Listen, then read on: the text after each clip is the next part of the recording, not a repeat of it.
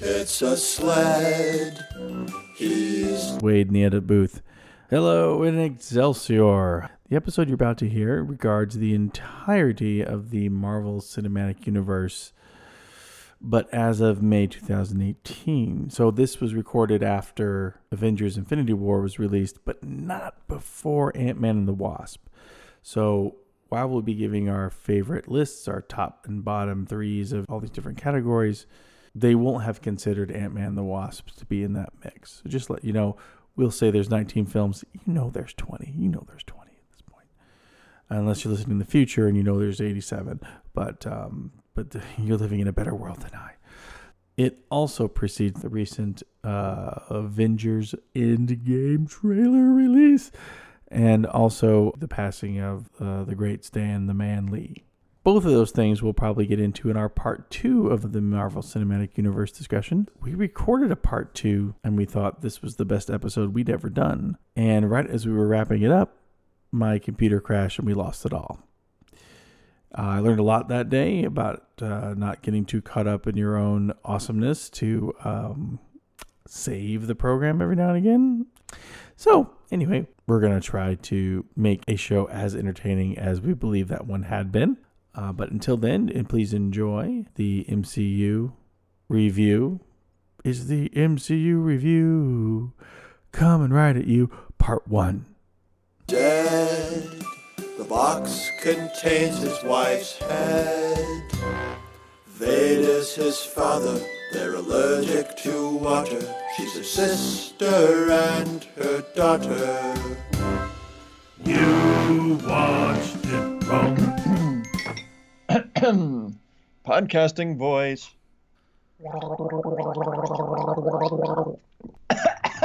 Hi, welcome to You Watched It Wrong. My name is Wade. And I am Siggy. And uh, this is the podcast where the both of us have watched something, or maybe lots of things, and then we discuss them until you all turn us off. It's been known to happen. Uh, this episode is a very special one to us. It's the entire Marvel Cinematic Universe. All so far, ne- 19 films or 18 films? I believe so. 19. 19. films so far as of May 2018. 19 films. Why That's are we a lot of talking? It's a lot of films. Now there are other series that have had more. Say the Bond series is at 25, and um, Bond certainly has a lot of loose continuity, and certainly they all didn't happen in the space of 10 years, which this one did. Right. Uh, 11 if you're not committing the fence post error. The f- what's the fence post error? So it's been 11 years because you count 2008 as a year and Oh. 2018 as a year, and then there's nine years between those years. So it's 10 Yeah. years if you start from 2008, but you have to include 2008 Now, because we- two movies came out in that year. Are we including the production time and the time to secure the financing? Because then that might be that might be over 10. That is over 10 years. That that's probably over 10 years, yeah. Yeah. If you're just talking release date to release date, yeah. But 11 years is already over 10 years. That was my point to begin with. We didn't have to add those things. work up. Oh, I'm sorry. A little bit later on, we'll be uh, walking you through our top three and bottom three of various aspects of the MCU, aka MCU. But for right now, Siggy, what does the MCU mean uh, to you? What does the spirit of the Marvel Cinematic Universe mean to you? Yes. Well, let's see. We just had an episode uh, where we covered Avengers Infinity War, and we touched on this there, but maybe someone listening to this episode hasn't listened to that one. So please forgive us, those of you did, who did, as we recap a little bit. You and I, um, Wade, are like many of our listeners and uh, others out there, where uh, these are the movies that we were hoping that we'd get to see like all our childhoods Mhm. and adolescence and, and uh, adulthood. post uh, prolonged adolescence. That's correct. and sustaining anything for one film is an accomplishment. Um, sustaining something for 19 films is um, kind of boggles the mind, actually. And I think it's just it's to step back from even the content, just the idea of the studio system, like coming back. If you had told me, like in the 90s, during like the heyday of, uh, you know, Miramax independent film, uh, that the studio system was going to come back and like we're going to get back to the kind of a factory system of of churning out films. It would have sounded like a nightmare scenario, Yeah. right? Like there's no way it could be good.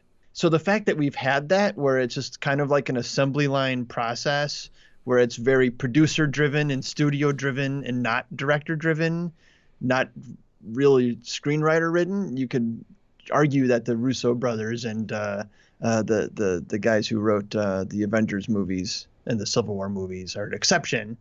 Whose names I don't remember, but you do.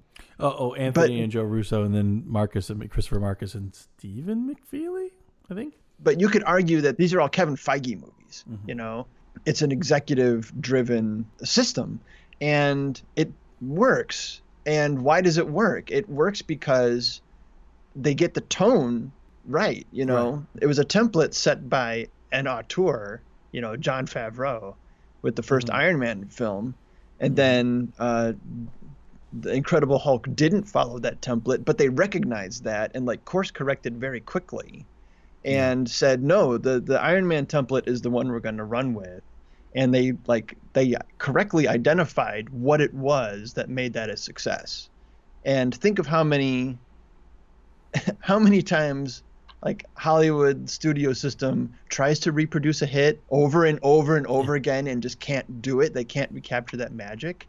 The fact that they have, like they they have figured out Mm-hmm. quickly, quickly along in the process, what it was that made Iron Man special. Credit credit Favreau for for Yeah. discovering that, but credit Feige for recognizing it and investing in it, putting his resources behind extending that. You know, Well, like you got Anthony and Joe Russo work so well in this because they are they they have made films before, but they're they have majority of the work has been in the TV production system. Where as a TV director, everything is established, and you kind of walk in as a freelancer and like kind of run the show for a bit and then walk out right? You're And, like, executing the vision, right? of something else that's already a, a well-oiled machine. The actors know their characters. They all know stuff this. They all know their particular mix of creative force and ability to work that way really shows why they're the kind of the best fit for the for, for the Marvel machine. However, you know some art some auteurs have not fared as well, or at least had less pleasant times. However, at the same time, this is a machine that allows for some auteurs to do a little more, to have a little more hand in it, like um, to have a these studio big studio franchise pictures that are both written and directed by a filmmaker. Yeah, like Joss Whedon, and then Gunn, who made his most personal movie with Guardians of the Galaxy, Yeah. a huge studio franchise movie built in, in this world universe of all these other movies where they're trying to c- maintain a particular tone. He was able to do that. Now, I think seeing Guardians 2, I'm going to make the case that uh, the original screenwriter, um, the person who did the first draft, first couple drafts, uh, Nicole Perlman, I think she it, it kind of shows that she had a lot more in in the success of Guardian script than uh, than they they wanted to purport. But anyway, I just I'm just fascinated and and enthralled that one they made really smart choices. They did Favreau, and then they had Kenneth Branagh do one. They had you know Joss Whedon, and then Shane Black, and then they got like filmmakers like really, who have really strong points of view and fit them into this machine of production. and, all- they all kind of find their space to like push that universe into like expand it into tonally and sort of thematically into adding dimensions to the to the to the universe. adding if you will. dimensions. That is because like there's no reason why Captain America, Thor, the Hulk, and Iron Man should ever be in the same room together. Right. And not only do they all tonally match where they can exist in the same place, they also affect each other beautifully. They're not just a crossover event where it's like, oh, isn't this? It's event television where you know the cast of ER is with the cast of Law and Order. Isn't that interesting? Right. It's they affect each other's worlds, not just the people. The worlds are affected. That's amazing. Yeah. Yeah. It's super cool. It's super cool. And it's like just so carefully constructed. It's so you know the details are so thoughtfully worked out.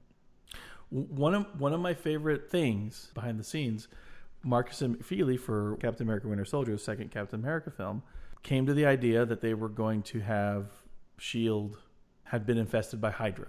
This is what we think we should is best for this movie.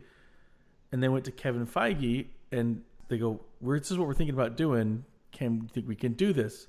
Now, Agents of Shield had been in its first season, so if they're doing this shared universe thing, and these guys came in and said, "Hey, we want to make Shield corrupt," mm-hmm. that would certainly affect this other property. And here's what they said: it went like this. We asked them if we could make Shield uh, have Hydra and then take down Shield, and he, go, and he goes, "Can we do that?" And he goes, "Hold on a second. Feige went away. A few minutes later, he came back in and said, "Yeah, go for it." Which is probably how it's done, like in the Marvel bullpen, right? Right. And, like I want to make, I want to have Aunt May be kidnapped by right. Doctor Octopus for like a six issue arc. Like, okay, well, we have other stories coming up that need Aunt May. Right. You know? And then think of uh, Agents of Shield, which which debuted and was, I don't know how everyone else felt about it, but I was kind of let down by the whole thing. The events of Winter Soldier suddenly radically changed their show, and actually gave certain characters something to freaking do, and a character because they were now duplicitous, and you had all this. It, it energized that show in a way that I don't think it would have otherwise. Awesome. so so what is it that the that the studio system that's turning all this out other than like the careful other than everything we just talked about for five minutes. So what else? Like um if it weren't for all the that interconnectedness i mean that's that's mm-hmm. a virtue in that they're all like enriching each other and adding depth to to the world um and sort of introducing stakes where maybe there wouldn't have been others before. Um I would say uh, like the real strengths, the things I got right like right away um, uh, in this MCU were the tone, um, which is how do you describe the tone? It, it's it's been written about so often. I, I feel like I've kind of lost the way to express it. Just sort of the um, bright colors, um, uh, fun, um, quippy, um, not taking itself too seriously, and really being about the characters more than anything. You know, making the characters yes. at the at the center of it. Which I read one critic complain that it was a bad idea to make these action adventure movies character driven. I was like, yeah. what? I mean, I guess like, and that must be someone who doesn't enjoy the MCU, you know, because that's what that's what it is. A lot of critics, what you said, and they the movies, the uh, characters in the movies enrich each other. Other people would say it they're strangling the movie's ability to be its own with franchise building, which to me I don't. I I can only think of a few cases where that may have caused some issues, but I can't understand why building out a valid world would be in, in any way considered strangling. I mean, they're they're just trying to say this movie can't exist as a movie. Well, I mean, like I said before in the last podcast, movies can be different things. But I could see, you know, if you if you want to go to the on a whim go to the movies last weekend mm-hmm. and say, okay, I'm in the mood for action, and you know, eight of the 16 screens at your Cineplex are Infinity War, and you just happens to, that you've never seen another Marvel movie. Mm-hmm that's not going to be a great option for you, right? No. Yeah. So I mean, there's an argument there um, that it does require a certain kind of. Uh, it, makes it intimidating. Like, where's my entree? Where's my where's my entry yeah. point into this thing that now, like, will take up you know 40 hours of my life to to to take some. in. You know, which for some a lot more. yeah, and that's if you don't watch the TV shows. Like, I stopped doing. Um, you know, I, I think there's an argument there, and I think there have been times when the plots have been kind of sandbagged by um, mm. by the world building a little bit, or just having too many characters to to deal with. Some some of these filmmakers do a better job of juggling all those characters than others. um, or even the same filmmaker from movie to movie does a better or worse job. But I think at, at heart, what these movies are really about is uh, hanging out with these fun characters Mm-hmm. who are fun to spend time with, and um, and for them, they're not in a superhero movie. They're Right. just they're just in an action movie or they're in whatever kind of movie they're in. And um, I talked about it uh, at, in the last episode about how, and this is in contrast to the comic books. Like they don't call each other Iron Man or even give Mm-hmm. each other nicknames like Shellhead, right? he's he's just Tony. Right. He's Tony. You know, they're on first name basis with each other. I like that the MC the the MCU is not adapting a book; it's adapting a world, and that's what I love. Um, and one more point: a friend of mine uh, was having an argument with someone else about the Green Lantern flop. Ryan Reynolds. He was talking about what you needed to do in a Green Lantern movie to make it work, and his friend basically said, "Yeah, I know you got to please the fans. You got to." Do the thing for the fans, and then my friend exploded. He goes, "No, no, no! Fuck the fans! I don't care about the fans. What you do is you look at what makes a character want to be read for over 75 years. Something about the character of Green Lantern has been potent enough to, to resonate with people that he's been read for 75 years. If you're making a movie of it, why would you take that part out? He's got a point. And he's got a great point. That's why you've got a Feige who is in charge, in charge of everything and overseeing everything all the way down. Other studio fran- superhero franchises, which will remain nameless, will hire have someone be a consultant with no power. Which what franchise are you afraid of offending? I don't want the murderverse after me. but then the revolving studio heads who are trying to protect their stock options rather than make movies, they're the head of, of making the overall decision, which messes it up. Whereas Feige has has gotten into this position because he loves it and because he wants to see the stuff work. That's my belief, anyway. Uh, yeah, I, I, I completely uh, concur with your exuberance over the fact that a major Hollywood studio system has created a machine to churn out content, and it's great. Who would have thought? you know, even when it's not great, it's you know, it's like It's pizza.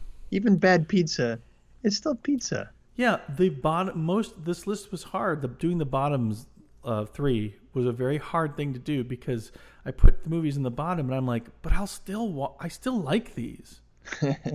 I still like these movies. I, there's not one that I hate or think is terrible. So it's like it's it's yeah, it's like pizza. It's still Well, It's it sounds like I disliked my bottom three more than you disliked yours. But let's uh, so let's get into this, shall let's get into it. Okay, let's start with the big ones. Top Our top Three three, movies movies. Of the nineteen. All right.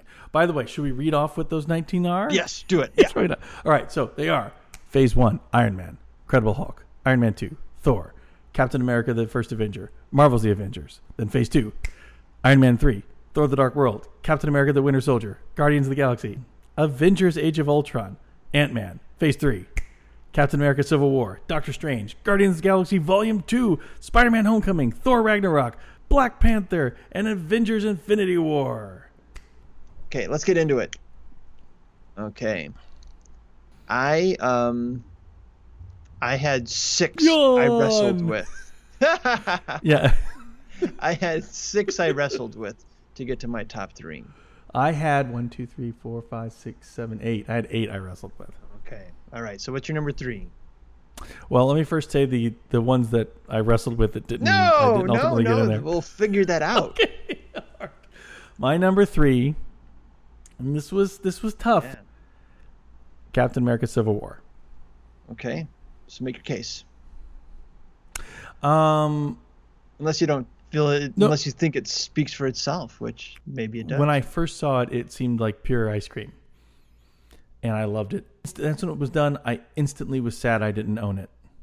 Like I wanted a Blu-ray of it right that second. you can't have your ice cream and eat it too. and I walked out feeling like some things were clumsy, and some things were, you know, not uh, ideal. as time went on, I started to see its strengths and the things I thought were weaknesses were actually really, really impressive. Like how they get Spider Man into the mix, I thought was pretty clumsy. What really makes it interesting to me is where Tony is at this point in his life that he would put this kid into the mix with all these other, like, deadly people. Uh, untested, uncertain, with him having no stake in this other than just being impressed and overwhelmed by Tony Stark's presence And he wants to help. and he wants to help. So, like, the more I thought about it, the more I genuinely really like that. Why this movie rates above some of the others that I thought sure would be in the top three.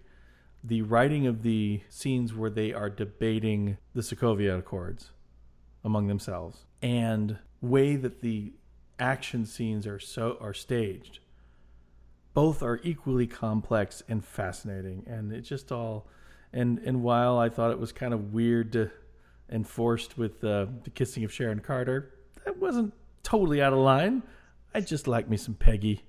I just like me some cap and peggy. What am i what do i want the guy to do? You know? Yeah, it's kind of weird going after the it niece like it felt like it felt obligatory more than natural i guess. But we kind of Okay. wonder is is cap still a virgin at this point? Oh gosh, you know, I've never considered that? question. because he he might very well be. For all we know, all of these characters are virgins, no None we know them- for a fact tony is not uh, except for Ant Man. Ant Man's the only one that Oh, is he's got- yeah. procreated, He's right? got a daughter. Yeah. Ant Man and Tony. That's that's pretty much it. I mean, Tony might just be giving oral. We don't know. He might be the Bizarro DJ Khaled. Topical reference for. May 2018. Uh, okay, so Civil War, Captain America Civil War, Yeah. Captain America parentheses Avengers colon Civil War was not in my top six. Um, what wasn't my top three was Avengers. Mm, Um, that this- that was that was, was- originally in my top my third place. Yeah. this this is this was a hard one for me, and I it was it's sort of begrudgingly in my top three because I do think it is overrated. I think Oh really? Well, because and I've I've brought this up in some previous episode, but what most people praise as all the great things about Avengers, they're there, but they were already done in X2 X-Men United or X-Men 2 and done better, I think. Um in for the most part. I I still that's still my favorite superhero movie overall. Um but Avengers like is a great does a lot of things really well. You know, juggling all the characters, handling the different, you know, different variations in tone, and making them mesh and like form a uh, a beautiful tapestry. Um, or I don't know, and like you know, having them play off each other in fun and interesting ways. Um, uh, even before like the superheroes really get involved, like just the the opening sequence of Loki stealing the the Tesseract from uh, Hawkeye and uh, Nick Fury and uh, uh, Hill, Hill, Maria Agent Hill. yeah. Um, like that's a thrilling scene to me. You Oh, know, yeah. it's witty and it's funny. Possessing Hawkeye right away and turning him to the bad side is like was a smart kind of chess move of well, how do Mm-hmm. I balance like the board out so I don't have too many people in the same place trying to do the same thing? Like give you know, Right. um, it like puts characters on different Yeah. vectors. Um, and it also justifies why Hawkeye, who is is does not have the same while he's extraordinary, he does not have the same power level as any of the other Avengers. It gives him a stake to want to demand to be in that place because he had been overpowered. and yet he gets like a fucking awesome action scene where oh he god, he totally infiltrates the helicarrier and takes it down with a bow and arrow. yeah, And you know, bow and arrow. And it's and it's awesome. Um, Yeah, also, uh, it diagnoses like this is the first time we have more than one superhero like in their garb doing superhero thing. And what is the first thing they all do? They have fight each other. yeah, they and, fight each and it's great. It's so like Yeah. very entertaining and satisfying and funny. Um, That's a great fight. That um, uh, Iron Man, Thor, Captain America battle in the woods. Yeah. I really love that. Touch me again, and Iron Man goes. Then don't take my stuff. Doth mother know you weareth her drapes? Right. And so that's the scene like Yeah. uh, where you're It- like, that's okay, right out of the comics. I would imagine it feels like it. And, right. And so that's the scene that that fight in the forest is where like, okay, Joss Whedon gets it. Like he Yeah, he gets gets it. he gets what the Avengers is about, right? Mm-hmm. Um, or just what Marvel is about. And uh, I'd say it's begrudging, not just because of the X2 comparison, and I think that movie is neglected um, with age, uh, but also just the Chitauri are such a lame. Yeah. Of all the hordes of bad guys, they're one of the lamest hordes of bad guys we've had to deal Yeah. with. And I find the choice kind of unforgivable that, like, the giant, snaky, Yeah. flying thing flies down, and you're like, it's terrifying looking. And then the first time anybody encounters it, like, the Hulk just stops it with one hand. And, like, oh, these things are pretty easy to stop. just, like, push its head in the ground and it gives up, you know? Like, right. and uh, all for the sake of one line of dialogue and right. like, yeah. what's what's your secret and like okay well that's banner needs his own little mini arc and so that's going to be the completion arc but like that immediately throws away the threat of the chitauri and so Right. that whole battle has like really nice character moments for everybody which Yeah, really, really saves it especially for cap and captain america Especially for Cap. That's one of my favorites. Yeah. that's one of my favorite scenes is like him t- the cops saying like who the hell are you and then Why should we like listen to you? yeah Whoa, whoa, whoa, whoa, and like because right, I wouldn't. hey, listen to me say Captain America things. and like, hey, you bet, you know. Um, and so that that saves that third act or that that whole battle scene, which otherwise I think would be really tedious. Um, and the Yeah. stakes just like are kind of wrong. Like this threatening army suddenly doesn't feel threatening at all. Everybody gets really tired fighting them, but and if you're gonna launch a nuke, instead of launching it at the city, just launch it up through the portal. Whatever, whatever, whatever, whatever Yeah. but still, like Avengers accomplishes a lot. It was um, high degree of difficulty, and so Yeah. I, I give them more points um, because it it shot high and and it shot high and it and and most of it works. Yeah, that was on my that was in my yeah. I actually pushed it out for my number two, which was Avengers: Infinity War. okay. Now, now This was in my this. six. This was Let in me my preface this. This wasn't going to be in my top three until I saw it again last night. It's even better the second time. When you really get the when you know where it's going, you can kind of see what they're weaving in throughout the whole thing. And I I made up my list, my top three, and I didn't have it in there, and I went, "That's crazy that it's not in there." What they accomplished with that movie trump almost anything. So I put it at number two. I couldn't let it take over my number one. My number one is just well, I think will always be my number one. But I couldn't let it take number one. But yeah, Avengers Infinity War is my number two. Okay. Um, well, we spent two hours talking about that one, so Yeah, I, I didn't. It didn't make my top three because I didn't know how it would hold up on repeat viewings or over time. I have my I had my doubts about that. Um, so it's good to hear that. Uh, Yeah, it's even better. And uh, uh, someone I work in the office felt the same way. They saw it a second time. Went, oh, it's even better. All right, cool. Okay, my number two um, is Iron Man. Mm, Uh, it's amazing how well it holds up. yeah, Um, this is the testament to the MCU is that their first movie and their 19th movie both vie to be in the Yes. top three, yes, right? absolutely. That's That- amazing. I basically Iron Man, Avengers, and Infinity War were basically like just I couldn't know what to do with them. yeah. Wow. Sets the template and nails it. Like establishes the formula and, and knocks it out of the park. Uh, I only have one uh, real problem with it, and uh, we get to that later. Um, other than the generic um, Middle Eastern villains, um, but that was you know 2008. Ten we were still kind of. It's still like it doesn't excuse it, but it's it was more a product of its uh, Yeah. era. Um, still being in the throes of the uh, Iraq conflict.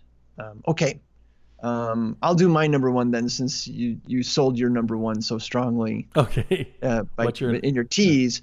My number one is Spider-Man: Homecoming Oh, that's a really good choice. because okay, Spider-Man's my favorite superhero and has been for a Uh-huh. long time. Ever since I ever since like first grade, and I realized that there was more there to Spider-Man than there was to the Hulk. You know, Yeah. Hulk was my favorite as a as a little kid, but once I actually started reading the comics, I'm like, oh, Spider Man is the one I Yeah. relate to. um, Me too. here's another degree of difficulty one um, where this is the sixth Spider-Man film in the span of you know 15 years, 14 years, and like Yeah. I think I wasn't the only one who had a little bit of Spider-Man movie fatigue. I didn't even see the second Amazing Spider-Man movie. Me neither. I liked the first two Sam Raimi ones. Spider-Man 2 was like in my top 10 favorite movies of all time for a long Me- time Me too. although I don't think that one um, holds up as well for me now. Um, but I liked I liked the Tobey Maguire Peter Parker. I I liked did. the Me too. uh, is it James Garfield or Andrew Garfield? Andrew Garfield. I liked his Peter Parker. I thought he gave a really interesting Peter Parker performance. I thought the Spider-Man kind of sucked and the villain totally sucked, and I, I didn't want to see the, the second one in that series. But then um, Tom Holland gives like an entirely Yeah.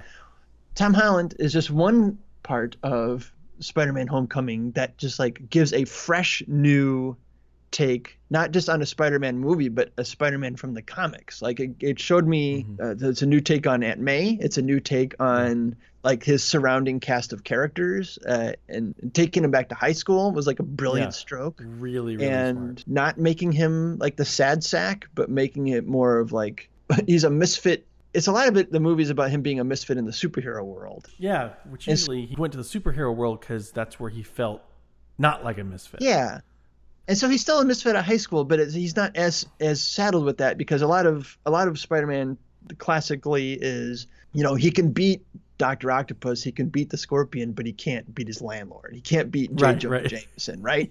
you know, and so he's he's it's this contrast between I'm this guy who can web swing and do all these amazing things, but then I take off the mask and I'm still I can't stop being Peter Parker, right? And so they kind of they kind of flip that around a little bit where he's struggling as Spider-Man Yeah. uh, too, and so but the the tone when he's Peter Parker is a lighter aspirational tone. I don't know. I thought it did a lot of cool things. It did some other cool things that I will get to later in our list. But that was Yeah, me. I- Spider-Man: I- Homecoming, the biggest surprise, um, and uh, I just I loved I loved it from beginning to end. it's one of my favorites too. I'm actually surprised. I'm actually ashamed that I forgot about it in my eight that I was struggling with because it's just so solid. Well, solid, maybe just solid isn't good enough. All right, it wasn't. Well, it was neither spectacular nor amazing. No, it was it was a web of. All I also really like that they went back to. I remember being okay with the choices that Sam Raimi made in his Spider-Man movies, saying, "Okay, well, we're going to make the web organic because we think it's too much for him to be super strong and a genius." I thought that was a solid choice. Yeah, it was it was a solid choice. Yeah. But when it came back to Tom Holland making his web fluid and being genuinely very smart, I, I was glad to be back. Yeah, yeah, that too. I was glad to be. I thought the organic Um, web was a, entirely defensible, and Yes, completely. you know you have enough other And- things to explain. It's one less thing to explain. It's one less thing to I get it. and Yeah. and also it does element a creepy factor a little bit. But a lot of critics t- honed in on the um, the web coming out the first time, Yes. sticking a spoon, kind of like being, you know, coming of age kind of moment. Ejaculating. yeah, uh, basically was, like uh, like uh, well, not really knowing what to do or whatever. But I will say the high school of Spider-Man: Homecoming felt more like high school than the high school of the first Spider-Man. Right. High school of the first Spider-Man did not feel like they just felt like adults at a community center for some reason. Yeah. mhm. Whereas, and he's in hi- high school for like the first 15 minutes of the movie, and then they get him out of there. Right, Yeah. Right. Also, the fact that he's best friends with a completely joyful Ned Leeds, who is the Hobgoblin in the comics.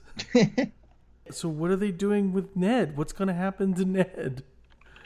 The guy who wants to be the guy in the chair is going to be the guy in the glider eventually. Maybe they won't do that, but you know, they certainly named it that way. Okay. All right, give us your number one, which may be your number one for all time. And Yeah. do you mean number one Marvel movie or number one movie? It's Mar- number one Marvel movie, but it is in my top five movies of all time, Okay, let's hear it. and that is Captain America: The Winter Soldier. Mm-hmm. I love that movie with all my heart, so much so that I'll forgive the kind of lame and boring micro microchip swap for its climax. but um, it's it's my favorite. So, uh, all right, it was in my top. Um, it was in my top six. Has a lot going on for it, but if I like try to sit down and think scene by scene, like what is the arc of the movie, like it didn't make as much of an impression, even though I've seen it more than once. Um, it's got Hmm. am- amazing action scenes. Um, uh, Winter Soldier isn't one of my favorite characters, even though he's. Well, I think we'll get. I think we might get into specifics later, but you know, there's some great scenes with him. I don't find that dynamic between them that compelling. Well, that is the one. If the main weakness with the movie is the fact that it, it, you're right, their relationship isn't that palpable, and I don't know what to attribute that to. But I, do get, I do get all mushy when he's getting the, his face pummeled, and says, "I'm, I'm with you know, I'm not going to fight you. I'm with you to the end." Yeah. It's, it's really moving. It is. It is. Um, I think the plausible explanation and the one that should be played up is this is the only connection Steve Rogers has to a life he lost when he went Right. into the ice, right? A, a world that he Yeah. left behind and can never get back to. Mhm. And this is this is the only other person who can relate to that experience, and his only connection to to life is Steve Rogers. And I, I think the I think the reason why Steve Rogers works so well as a character, and luckily they have Markus and McFeely, the screenwriters who've written all three Captain America movies and Infinity War, and what they understood, where David Goyer and Zack Snyder did not understand about Superman. They've Captain America: The First Avenger gets everything I thought they would get wrong right, and everything I thought they would get right wrong. Like I thought Red Skull easy to get, action adventure in this thing easy to get, but making Steve Rogers fashionable, I don't see how they're going to do it. And then Steve Rogers is amazing and the Red Skull doesn't work at all and the action adventure thing is kind of it, it has hits and misses to its movie, but it's a much stronger movie looking back I like than First when I first saw it. When I first saw it, I was like, eh, it's okay, but man, I can't believe how well Steve Rogers actually works. Yeah, yeah, You know, and but no, I've, in repeat viewings, it really, I've grown very, very fond of it. Um, and where was my point? Oh, Markus McFeely understood that Steve Rogers can't have a character arc. He can't have an arc where he changes from one person to another person, which is what all movies do with their main character. He is he is Captain America at the beginning of the movie. He just doesn't have a body to match his soul, Mhm. right? His Right. spirit. Then he gets his body about, you know, 20 minutes into the movie. then where do you go with him? And I think that's been the main problem with Cap as a as a cinema hero. And so what they but then understood is that okay, like especially with Winter Soldier, you go, okay, well, what you do then is if he is steadfast and he can't falter from that, otherwise he becomes a completely different person or different or uninteresting or whatever, then you change the world around him. And then it becomes a story about disillusionment. Plant him in the ground like a tree and tell the rest Yeah. of the script that it has to move or and whatever. it has to move. And so um, I do believe Babe Pig in the City does something similar. uh, another thing, another sequel that I think is a, a perfect framework for a, a sequel because it. eh, never mind. We won't get into that because I made your wife cry by watching that. Um, so yeah, so so one of one of a number of times um, I had swore at you, I cursed at you uh, while watching a movie with you. yeah. I, I God can- damn you, Wade! One was because I remember one was because of my behavior at the beginning of the movie. Yes, I know and what the you mean. other and the other one was that I I knowingly said insisted we watch this movie that you just bought me, and the content was such that made you angry and your wife cry with utter terror and horror. The second and one Ba- being Babe Pig in the City, Babe Yes. Two Pig in the City. Babe- the first just one Babe Pig in the City. being. I, I- we have to tell the story since you. Oh yeah. Uh, Well, First one being just- uh, Planet of the Planet of Apes, the original, the Charlton Heston, where let's just say I thought everyone in the room had seen it. no, I thought that had been established. I thought that had been established that Catherine. I have no such memory. Well, anyway, it might have been good to check Yeah, yeah, no, absolutely. before, absolutely. as the credits are rolling. Uh, you say to Catherine and, and our friend Kath- Serena. Catherine- some, somebody said, "Only thing about remember about this movie is such and such," and then I said, You just like you described the last, the big reveal at the end of the Planet of the Apes. "Yeah." I said, Enough the only thing detail I remember from this movie When is you find out he's on Earth and you see the Statue of Liberty.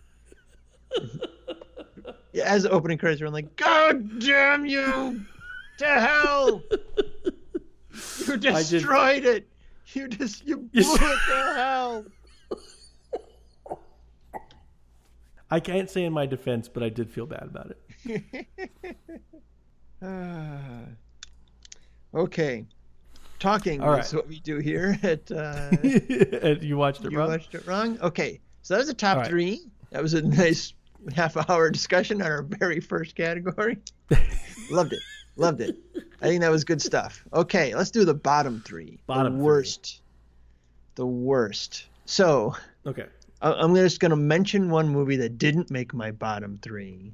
So last episode, I mentioned that I had seen every MCU movie except for Thor: The Dark World. hmm And so I thought, well, I should watch it before this discussion. And so we watched it tonight. And it was about 20 minutes in when I realized, oh, wait a minute, I have seen this movie.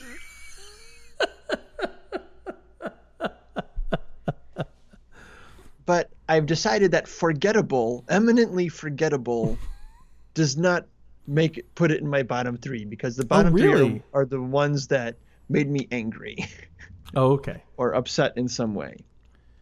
Quick, quick thing. Are you clicking a pin or something? Oh, sorry, I'm playing with Legos. Oh, that's the sound I was hearing last time. Yeah, that's all right. That's the sound I Sorry. was hearing last time. That was the sound of creativity Oh, sorry. No creativity. and manual dexterity. it. Okay. All right. Well, see, because I like these movies so much, all of them, eminently forgettable is one of the worst. Is the thing that makes that makes Okay. it make this list. So that's a sin. Okay. Uh, okay, that's a sin. All right. Okay. All Okay. right. So um, All right. number three, this uh, Iron Man two. I'm not surprised, but Now there may be extenuating circumstances here. I saw it at a drive-in on a Mm-hmm. Oof. very hot night ugh, when uh, we had twin babies in addition to our older son, and we're kind of desperate to get out of the house. babies and toddlers make everything better. And so we went to a drive-in where they could fall asleep and we could watch the movie. And it was like dark projection, and you know the audio wasn't great, and just all all the scenes in the dark, which is like the last third of the movie, is that is a nighttime battle at some fair or something. I don't know. I couldn't I couldn't hardly see what was happening. Um, All the stuff at Tony Stark being drunk at his home and having arguments with Rhodey or throwing a party or something. Like I just everything was like so murky. I couldn't really make out the details. It was just a bad viewing experience. Um, Mhm. But I also wasn't enjoying what I was seeing. I thought Whiplash was lame, or whatever that guy's name is. Um, I, I, I there's there's a, there's there's other there's elements of this movie I I didn't like, but overall it was kind of a turgid, uh, unpleasant experience for me. And Hmm. then uh, um, Maid in Manhattan was the second part of the that the J Lo uh, romantic comedy, and then we, we left halfway through that, Mm. couldn't make it. Yeah, so just being kind of hot and miserable, and I didn't I didn't enjoy that movie. Well, that's too bad. Uh, I I am a huge defender of Iron Man 2. I love Iron Man 2. It's kind of a mess. It's got some lows, but I certainly watched it more than most of the other movies. It's and I pulled up some scenes to check because there was a scene I was checking for one for like that I was going to check for the bottom uh, action scene that I thought would work. And I watched it again. I'm like, this is really good. It's just ruined by music. Um, because it, I think Iron Man 2, which is written by Justin Theroux, actually. Interesting. Like that first Iron Man had like five screenwriters. Iron Man 2 had one. Justin Theroux, actor uh, from uh, really really funny and really funny actor and, and good dramatic and great dra- dramatic actor as well. Writer of Tropic Thunder. Um, anywho, um, the th- where was I going with this? Um, no, I, I I think Iron Man Two does a lot in Tony Stark's life. I think um, it was supposed to deal with his alcoholism more, and then it was abandoned. And uh, I remember when I first saw that scene everyone hates with him uh, at the party in his suit, and they keep throwing up watermelons and and stuff in the air, and him hitting it with his repulsor rays. I remember the first time I saw that, I was terrified. I was on edge of my seat, really scared, because one of my favorite tra- uh, compendiums of Iron Man is The Power of Iron Man, where uh, Justin Hammer takes over, gets, steals all of his tech, and gives it to all these kind of B-list supervillains, or his suit gets hacked, and so he's standing. Iron Man's drunk, standing with a foreign dignitary, and he puts his hand on his back for a photo, and they hack his suit, and his um, repulsor ray goes off, killing the the ambassador. And so I'm going, if this is where they're going, I was terrified. Now where it ended up was kind of not that great. But the first time I saw it, I was on the edge of my seat. I remember the first time I saw it, I was a bit disappointed in Whiplash, but I thought Mickey Rourke was great and kind of wasted. Um, I think the main problem with Iron Man 2 is that it does not have more scenes between Tony and Mickey Rourke. The scene where they were talked in prison is great. It's one of my favorites. And they needed more of that. And that last murky battle you saw was actually, I thought, this is how you do comic book battles, people. This is how you do it. Till they ruin everything by having Mickey Rourke show up as the Crimson Dynamo at the end. Yeah.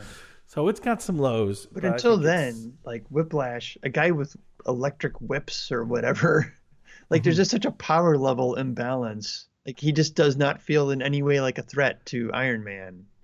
You know? and, and I and I have to admit I was deflated. You know, I think of all the great big Iron Man villains. You go, we're we're doing Whiplash, huh? Really? But you know what? Let's let's go for it.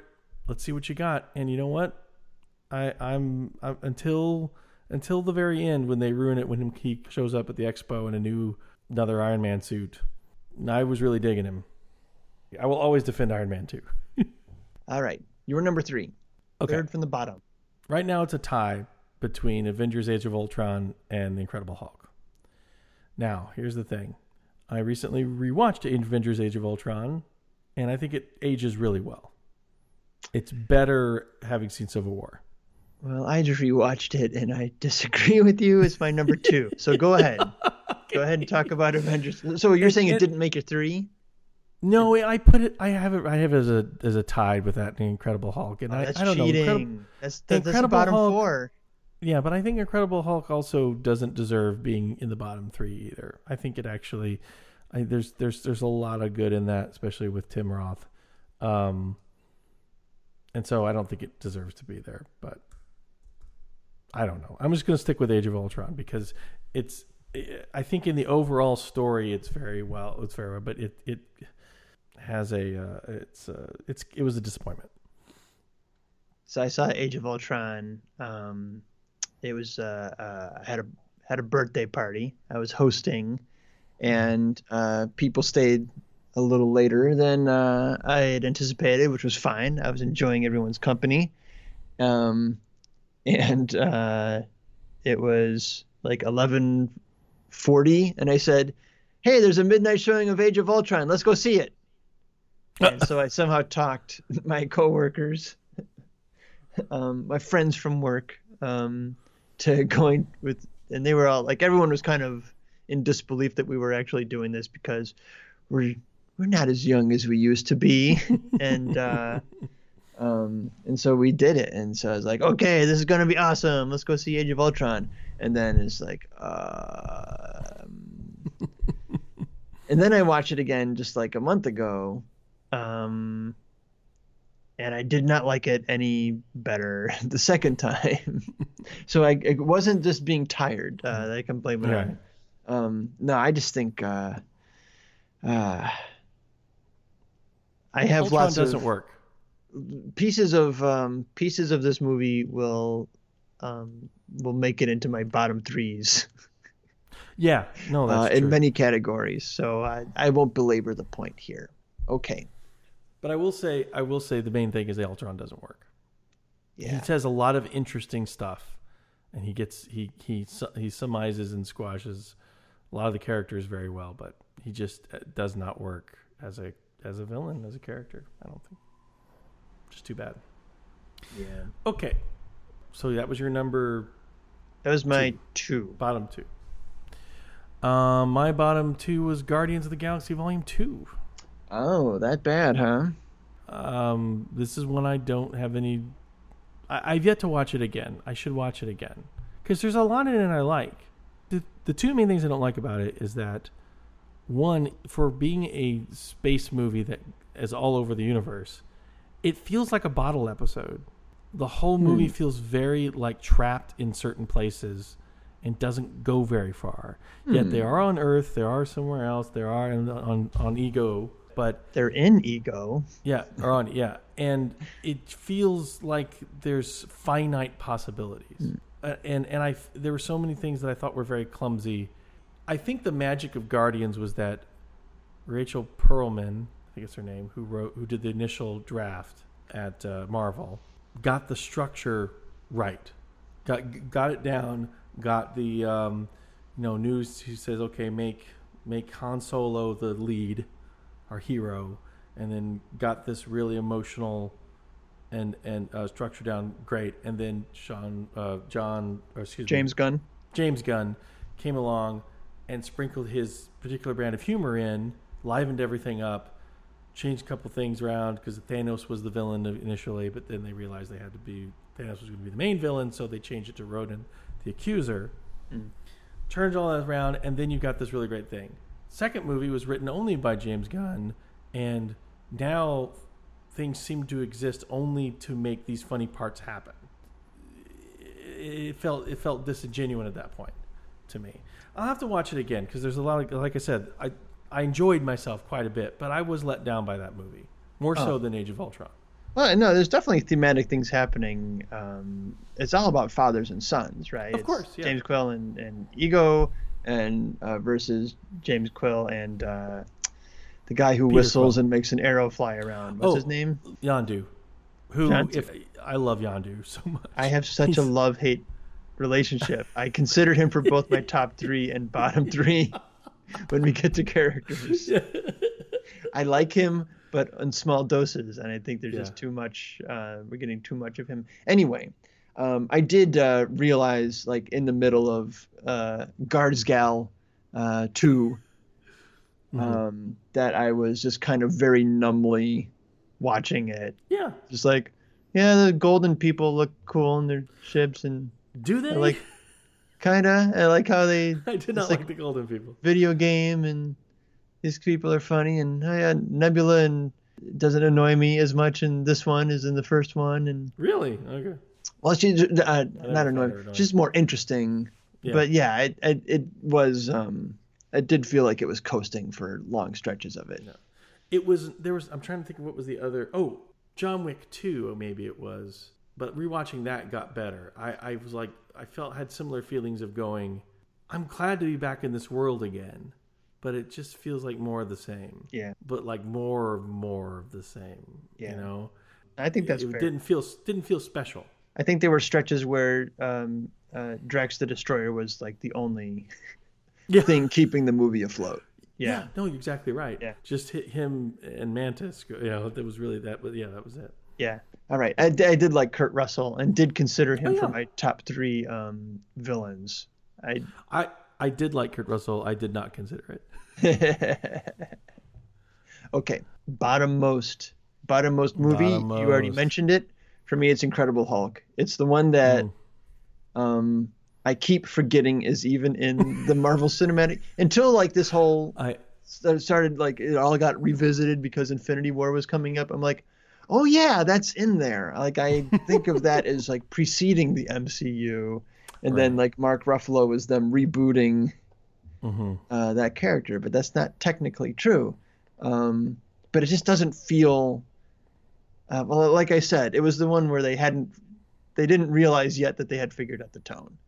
Um, and so it it uh, it just didn't follow it. Um, Yeah. and it's just it gets so many things wrong, but mostly it's just not fun. It's not a very fun movie. Yeah. Abomination sucks uh, as a, as a comic book villain, at least for Yeah. a Hulk rival. Like he is more interesting, like fighting Thor or somebody who he's not just like a mirror image of. Yeah. Um, uh, Emil Tim- Blonsky before he's the Abomination is even worse. really? I I really like him. Uh, I think when he turns to the abomination, when he turns to abomination, it's like going, well, now it's not interesting. uh, you know, a guy, a super soldier who uses his powers to um, dodge Hulk fists and then shoot him with a pistol ineffectually is not a compelling villain in, in any way, shape, or form. Well, I, I think. Well, first of all, I thought I really thought it was a strong choice to introduce the Hulk through his eyes. Like the first time we see the Hulk, it's we're with Emil Blonsky, looking for him and seeing him. When when the when the hero is cursed with a power, and the villain looks at him and goes, "I want that power," and you're like, "But it comes with all that horrible other stuff. Why would you want that?" This was the first movie that I saw like this where I believed why he wanted it, and Tim Roth really sold that. I thought. Like like even being that creature and never being able to be himself again i can see him going i don't need to be that's not what matters to me. So that alone i think really sold this is why i positively look on that movie. Because i don't remember much else. Okay. it's Uh, probably not very good. uh, also, a oh lot no of wait, wait wait wait wait wait wait sorry. It does do the best casting of one role i think the the best cast person in the entire mcu is is william hurt as thunderbolt ross he is amazing i do well maybe robert downey jr really as as as iron man and then ross because i don't think without robert robert downey jr we, we would have everything we have okay, we're going to revisit this point. Um, uh, also, a lot of the effects just look like video game cutscenes. effects are bad. Okay. And, and, and I remember, I remember very distinctly watching it in the theater and going, "Uh, "It's okay, it's all right. Yeah, you know what? This was a good movie. It was a good movie." And then the post-credit sequence comes up, and William Hurt, which is I think is a, a, a good one, and, and one of the few retconned scenes in this whole thing. William Hurt's in the bar, and Robert Downey Jr. steps in, and as soon as he walks in and starts playing with, you know, doing the scene with William Hurt, I go, "Oh, this is what this movie could have been." like that scene's so much more electric than anything in the preview that we saw earlier in the movie. So and then you go like, "Oh, yeah, that movie wasn't too good." because because Iron Man was so much better. Also, did not enjoy spending any time with uh, Ed Norton's uh, Bruce Banner or um, Jennifer Garner's uh, Betsy Ross. Jennifer Connelly? No, no, it was Connelly. Liv Tyler. Wasn't Sorry, Liv Liv Tyler. Uh, well, yeah, one of Jennifer, those. Jennifer Connelly was in Hulk. With one of those Bana. skinny, dark-haired Right. actresses. Okay, all right. Yeah, make a good case for that. I might even change, more confidently put uh, Incredible Hulk down there. Uh, Jennifer Connelly about, didn't used to be didn't used to be skinny and hubba hubba. Okay, anyway. right. um, gotta get those hubba hubbas in. You know, you might you might get a shot. Did someone say hubba hubba about me? I'm just Um, comparing you to my favorite brand of bubblegum. okay, and your your My number bottom one one- worst. My number Most one, well, I'm not gonna- I'm- bottomist. I'm, not going to say worst because and I'll give you my reason why. Because there's, I think there's worse movies. I have Thor: The Dark World as my bottom first. okay. mainly because well here's the thing. My brother and i went and saw it when it came out and we went to this uh, theater we didn't expect to have a new one of those new f- highfalutin 4k digital projectors. And we were blown away. We were like wow this movie is so good. I love this movie. It's so funny and it's exciting and really great. And then i when i saw it on video i go this movie isn't very good. No, it's, it really isn't. It's not, it's actually not good. Yeah. Well, it's not it's not that great. I mean, but again, like pizza, I would watch Thor: The Dark World over most things released. It has its Um, pleasures. It has its pleasures, absolutely. But yeah, I was surprised how taken I was by the movie simply for for its projection. Like its projection was pretty stunning and stellar, and then um, watching it on video when I could actually watch what they were doing. It was, it was not very good. So, and also it's got. I, I'll get to this later. Uh, this another part factors into one of our other lists, and as to as to why they're so lo- low on that list. So, You're um, compartmentalizing. I'm proud of you. Okay, uh, let, us take a little break here. I'm gonna mm-hmm. go to the bathroom and get something to drink. Me so too. make sure I have to go to the bathroom later. stay tuned.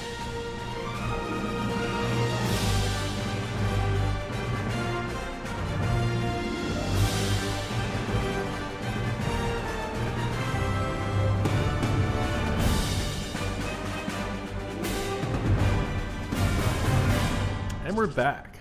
Okay, yeah. We've pumped um, and dumped. we we um so we spent a lot of time on uh talking about movies but movies are big complex Yeah. packages so um that's okay let's talk about superheroes Hmm. that's what these movies are really about at least ostensibly um let's do top and bottom superheroes now when i'm talking about superheroes i'm judging them on the full package. That that's you know character personality superpower set uh, costume casting their performance chemistry with uh, other members of the cast the role they play in the narrative. I mean that whole that whole bundle that's what i'm judging on. Great. Sorry. i'm glad okay good that was neat good. Good. That was a good judge of character. A good judge of heroes. I must Thank say. you. Okay, all right. So this was this this was a challenging one. It My top two were easy, and then uh, whittling to a number three was hard.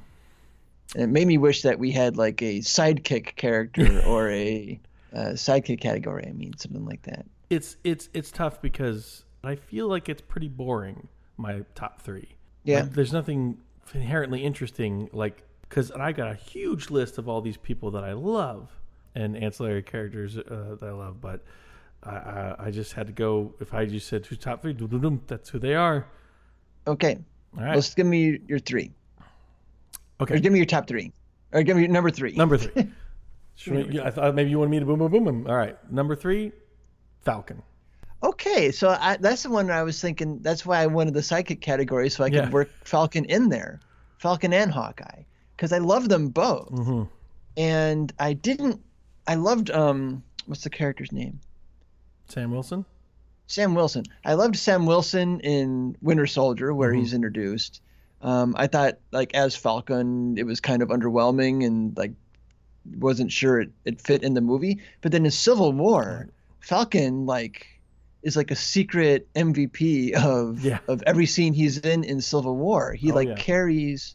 He's the only character who who makes um, Bucky Barnes interesting is because they they actually have a, a funny They have a fun dynamic, right? I like like, how they hate out- each other.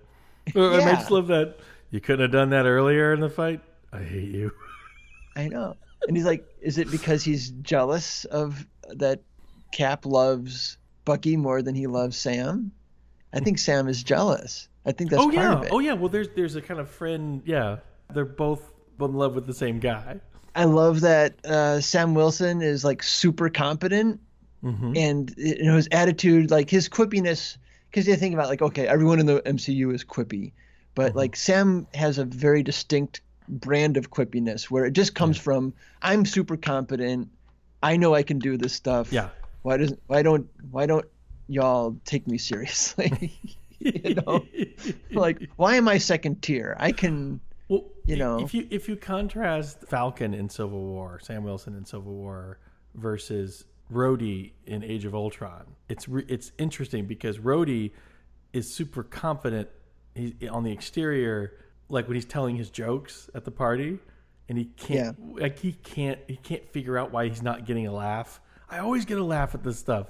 And I love that moment where he later comes back and goes, he's telling the same joke line, everyone laughs, and he's like, yeah, that's the way it should, that's the way it should have been. they have different ways of their Like I think Sam's way more confident confident in in how he handles himself than Rhodey is. Because Rhodey's more conflicted yeah. in how he presents himself. I, I think Falcon is Anthony Mackie is perfect as Falcon. Yeah, he's great. He's cool. He's earnest. He's fucking badass. But there's a line in Winter Soldier that always makes me cry, and I feel like a real stupid person for crying at it every time. because if I tell you what it is, it just sounds really stupid cheesy. But there's something about the way of all of Anthony Mackie's performance up until then and in that scene that resonates theme and duty more than anything else in the entire series. And it's when when Cap and Black Widow go to his apartment, and uh, a relative stranger really, they have nowhere else to go, and Falcon and he throws down the the the file that tells him this is our kit ticket in there. Kind of shows to Cap, but not the audience, what he what kind of pilot he never said I was a pilot. and Cap says, "I can't ask you to do this. You got out for a reason. I can't ask you to put yourself back into this." And then Falcon uh, Sam says, "Captain America needs my help. I can't think of a better reason to get back in." And the when he the way he says Captain America needs my help, he's not saying the superhero Captain America needs my help. He's saying the ideas of virtue and the ideal of America needs my help. Yeah. There is yeah. no better reason to get back in. And I cry every time I hear that. It's it's it's it's I, I mean, if I was the actor playing that role and I had that line, I would be like, oh fuck, I'm just gonna throw this away because there ain't no way this is gonna work. I wouldn't even think about it that way. I'd just be like, oh well, the great my comic book idol needs my help. Of course they'll do it. Yeah, right. I would never have thought of that particular expression, and I'm just it's it's it's one of my favorite yeah. moments. But Give didn't make my that. favorite moment list, so I had to say it now. Okay, good, well played. All right, my number three had um, considered whether one of the criteria for being in my top three was is it someone I would be excited to see have their own movie. And then. I hmm. decided that wasn't it because my number three is not someone who should get his own movie at all, but it's Drax the Destroyer, who steals every scene he's in. And when you hmm. look at the lineup, like I didn't, I never read Guardians of the Galaxy comics. so if you look at the lineup, like Drax looks like maybe the at best the third or fourth most interesting member of Guardians of the Galaxy, mm-hmm. right? Right. Um, but then in scenes with Groot and a talking raccoon, voiced by Bradley Cooper, he steals every scene he's in, and all of his lines are great, you know. And so I just you just have to imagine that like we got to keep writing lines for Drax. Like, yeah. you know, they just re- they found what they had. They realized what they had in Dave Bautista, and like, we got to feed this this guy. And so that really shows in in in in the second one, Volume right. Two, where it's like, okay, like like I said, there's just scenes where he's the only interesting thing happening for me exactly. uh, in that movie, but it's worth watching just for whatever he's going to say. Completely. So brilliant. Brilliant. Uh, yeah. Again, anyway our Blade Runner conversation, I was like, I'm really growing interested in Dave Bautista as a dramatic actor and a comedic one. yeah. Okay. All right. All uh, right. You're number two. Uh, number two is Tony Stark. Oh. Iron I don't Man. think there's yeah. a. I don't think there's a better. I said it before. There's not a better character arc in cinema than the one Tony Stark makes from Iron Man to Infinity War. And you have watched all of cinema. I have watched. So you should know. Well, you know, Clouseau doesn't make that big, big of an arc across his movies. Bond doesn't make that big of an arc. I can't think of another 19 film series. Godzilla has a nice arc from Godzilla through um, Mothra through uh, Ghidorah, King of All mm-hmm. Monsters. Mm-hmm. Yeah, I probably got one of those That's titles true. wrong. I, I haven't seen the Seven Up series. Maybe they have a bigger arc. Considering they're real. yeah, but uh, yeah, uh, Iron Man's a he he's a very well fleshed out character, and he's like he's the center of the Marvel Cinematic yeah. Universe. Like it all revolves around him in one way or another. He's a driving so many qualities about Tony Stark should make you not like him. He's a narcissist. He's a arms dealer. He's uh, he's impulsive. He's, but there's something so ama- attractive about just wanting to watch him. He's trying. He's trying to be better. Yeah, you know, Sometimes he fucks up. I always wanted to make the Iron Man movie growing up, and I, I just wanted to make Iron Man that movie, and in my head, I'd cast Timothy Dalton. Yeah. and he looks more the part. He looks of- the part, but Yeah. he would, I you know, realize that what was compelling about watching that shows you kind of, you know, I I only had his alcoholism really as a real compelling dramatic force. Yeah, Robert Downey Jr. is the reason the casting. And Jon, I shouldn't just say Robert Downey Jr. because it's Jon Favreau. When Jon Favreau cast him, that made everything work. Boom. Yeah. That was the magic. That was the magic pill. and trying to replicate that like became like the engine that brings in the dollars. Uh, Yep. Finding that kind of chemistry between actor and character, and not being afraid to cast old. Yeah, You know, that's right. that's an interesting. That's an interesting. Although uh, I guess Ben Affleck as Batman is no spring chicken either. But yeah, I mean, I mean, think about later what the casting choices that led to. Like, granted, Guardians was kind of a was a real gamble, but then to take a real gamble and cast Chris Pratt as our cavaliering hero, that was a. I can see a lot of people considering that a gamble. It's brilliant choice. or Paul Rudd Paul- as a superhero. you know, like what? Exactly. They, they realize that that's why I love the Marvel Universe too, is that, and, why I'm so disdainful of a lot of crit- criticism against it, in especially when they're saying, well, Christopher Nolan's Dark Knight series is actual cinema because it's mature and it's got dark, it's got political themes and things like that. I'm like, um, Avengers said way more about, uh, way more interesting and tough things about how we relate to our governments. It just happened to also be bright and fun. but because it was bright colors and fun, it somehow delegitimized in critical eye. They could they had a harder time standing next to it and putting their reputations on the line by saying, "I like something that looks like this." They can turn to Dark Knight and say, "I like something that looks like this because it looks mature." yeah. But when you get down to it, it's really it's kind of fascist in a way. and so, and and um and and so I I just I always find it interesting that the the the DC world's kind of coming around back to it, but had completely abandoned the idea that superhero movies could be fun.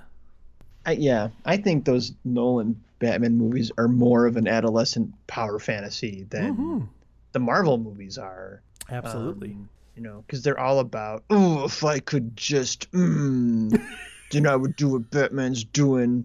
Oh, or or I would do what Joker's doing on my bad day when I'm pissed off. I would do that shit the Joker does.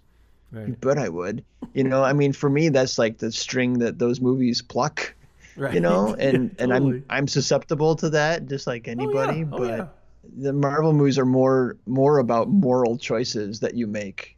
Mhm. It maps more to my real life uh, than That's right. More than the two those- boats with bombs on them. Yeah, which is like this abstract thing, or you know, I gotta save, I gotta get this guy across town before the bomb in his chest explodes or something. Right. I don't, I don't know. Like they're more of like I, I don't want, I don't want to get in those movies. So anyway, We're not here to talk about those. yeah. All right. Okay. So yeah. All right, So good Iron choice for number two. Iron Man's number number, number two. Um, my number two is Spider-Man. Mm. The only surprise here is that he's not number one, and that's. but we'll talk about when they get to number one. Why don't you go ahead and do Um, number one then? Spider-Man, my all-time favorite superhero. My favorite. This is my favorite depiction of him, both the Peter Parker part and the Spider-Man Yeah. part. He's the spideriest Spider-Man. Mm-hmm. I've always appreciated that Spider-Man is skinny, Mm-hmm. um, or was skinny. Over time, he's been drawn more and more beefy and muscular. In the and Right. Tobey Maguire uh, kind of was that in the in the movie version.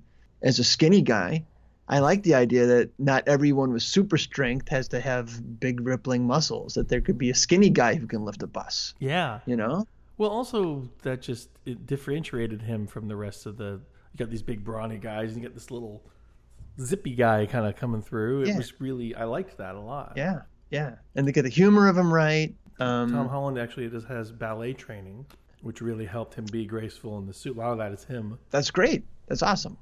Um, well, it worked. Whatever he did, do more of it because uh, I, I loved it. I think he's Um, the I- closest thing to Peter Parker that we've ever seen on screen, really.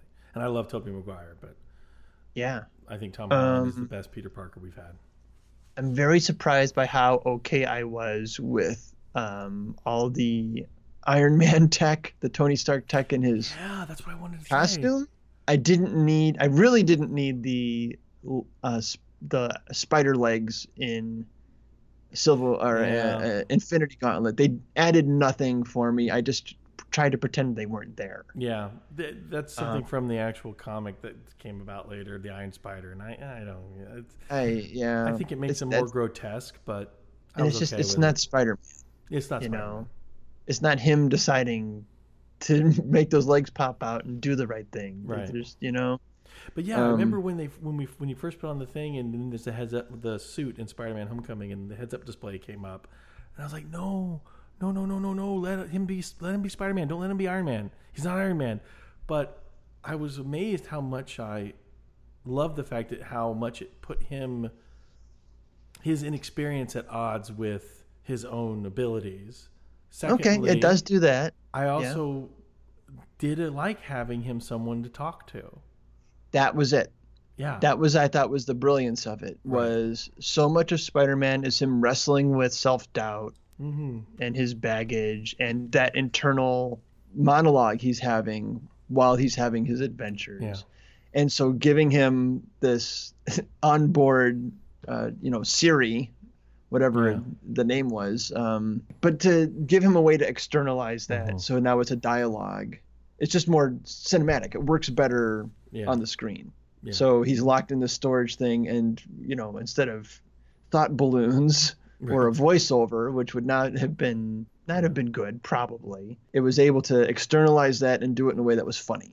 You know. Yeah. So I, I thought that was a really interesting choice. Yeah, it was one Um, that, and it that, worked. that on the surface thought this is a terrible idea, and then instantly, oh no, no, no, I love this. Right. and it works because it works for the character. yes. You know, it brings it brings that aspect of of that character to the screen in a way that we haven't seen before. I like how afraid he is to make a social faux pas with the AI. I, I, I like it. He's, he's so Yeah. charming. And like you say, like his last dying word was sorry. Yeah. which is this like that's Peter Parker. Like he's always, you know, he always feels like he's not doing enough, Mhm. and so he's, he's pushing himself beyond any reasonable limit, um, and you know, punishing, subjecting himself to endless punishment, uh, both self-inflicted and externally inflicted. Um, another great moment I love, ironically, somewhat, is uh, in Civil War, where he's being recruited by Tony Stark, and he just- gives his speech, which, you know, first he just says, How I got these powers. It's a long story, meaning this is the sixth Spider Man movie, and you don't need to hear that story again. You Right. all know it. He's just Um, Spider Man. But then when when Tony asks him, Why are you doing this? and he gives his speech, A, he's ob- he's articulating the Captain America side of the yes. Civil War. Yeah. Um, which is one of the things that doesn't work about that movie for me.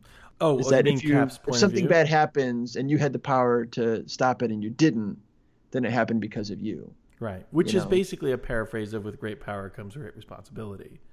It is, and it's it's what Cap has said earlier in Right. the movie is if something needs doing, I'm not going to not do it just because the Sokovia Accords tell me not to do it, right? Right. Um, so it's just weird that he's working on Well, that's Cap's side, but well, well, that's or uh, on Iron Man's side, I mean, but it, But- it- but that's just it, but that- his dynamic with Iron Man works. So yeah. whatever. Is that is that Tony recognizes that like he starts to feel like a bit of guilt at that moment when he says that, and it's almost like Tony perverts that ideal to his own advantage.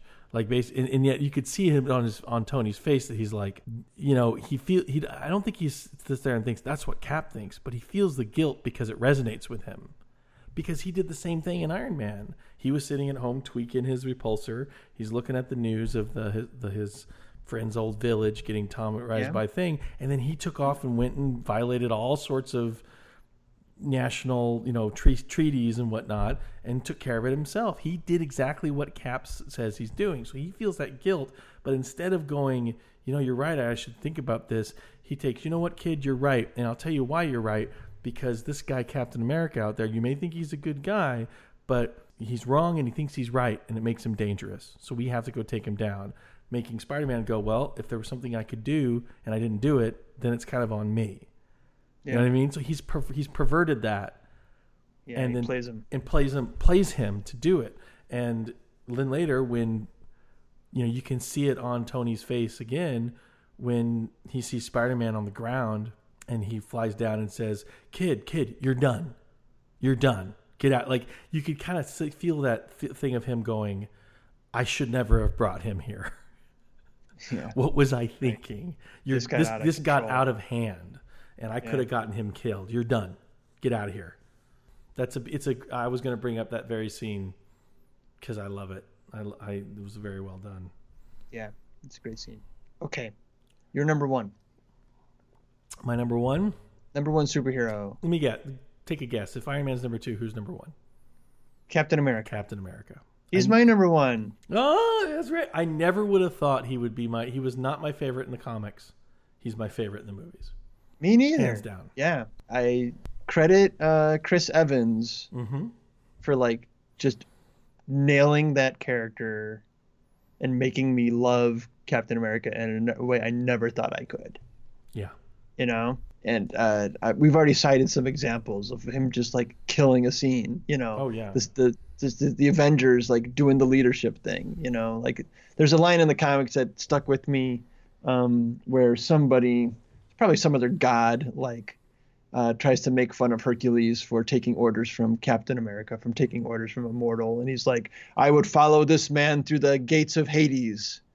You know, Yeah. um, and like Chris Evans, like just that he can embody that, and he can embody like somebody so purely good. Well, like you said, like a jaded uh, uh, movie audience should not find Captain America fashionable. Like Yeah. the character shouldn't work. He should They should roll their eyes, Mister Goody Two Shoes. Look Yeah. at you.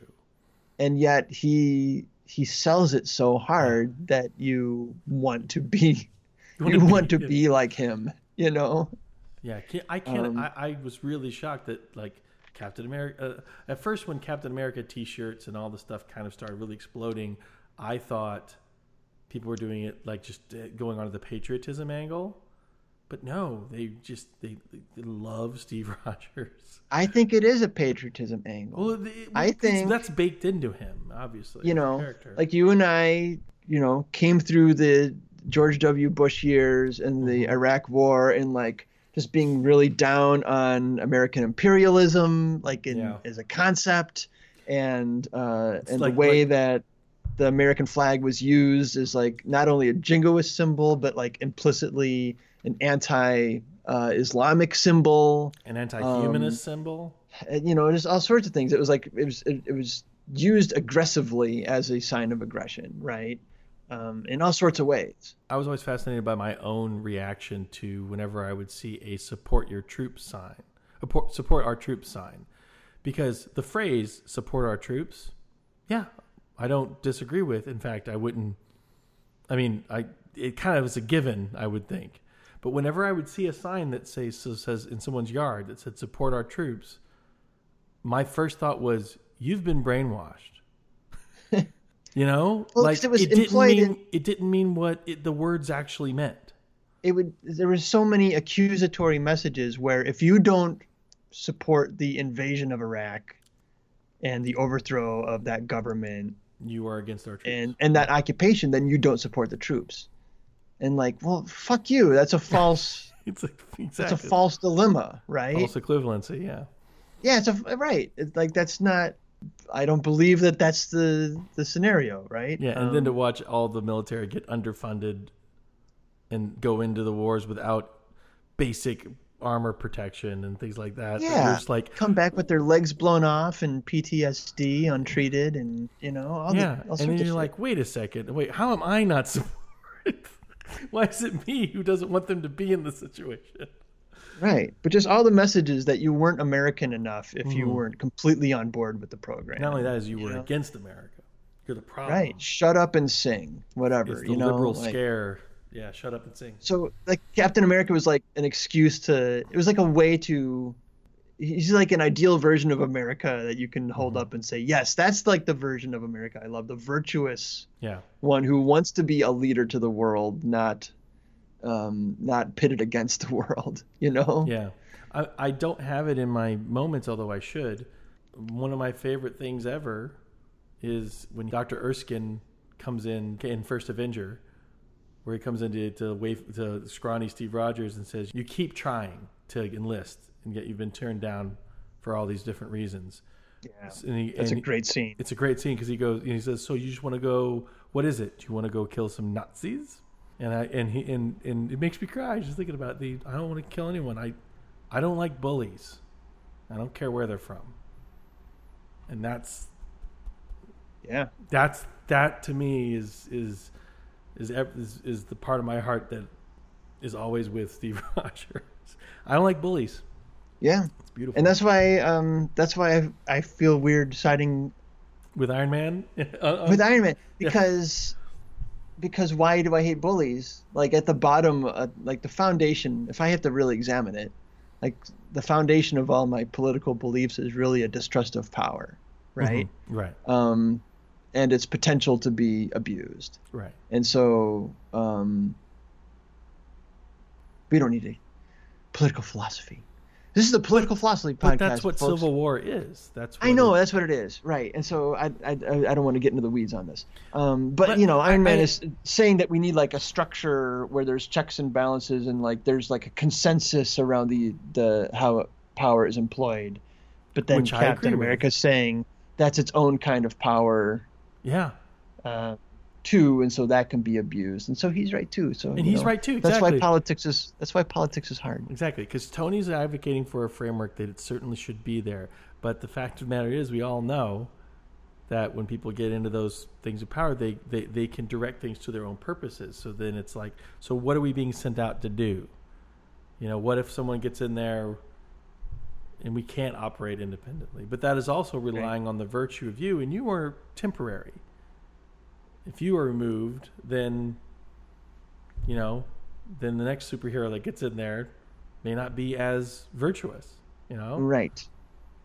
Right. We all want unlimited personal freedom because we all believe that we're as virtuous as Captain America. we might get? U.S. agent. We don't want no one wants that. But I uh, one thing I really did love uh, uh, the dissolve uh, the movie review site that I love that we love so much no longer around, but did a, a uh, I think it was the Winter Soldier review. It began with this. It said, "Batman is the hero of our times.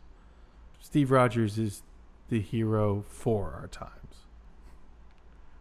To go along with that, another uh, Joss Whedon I think had an interview uh, oh, that a was on Nerdist podcast, and they were talking about the Avengers movie, and he said something that I truly adore.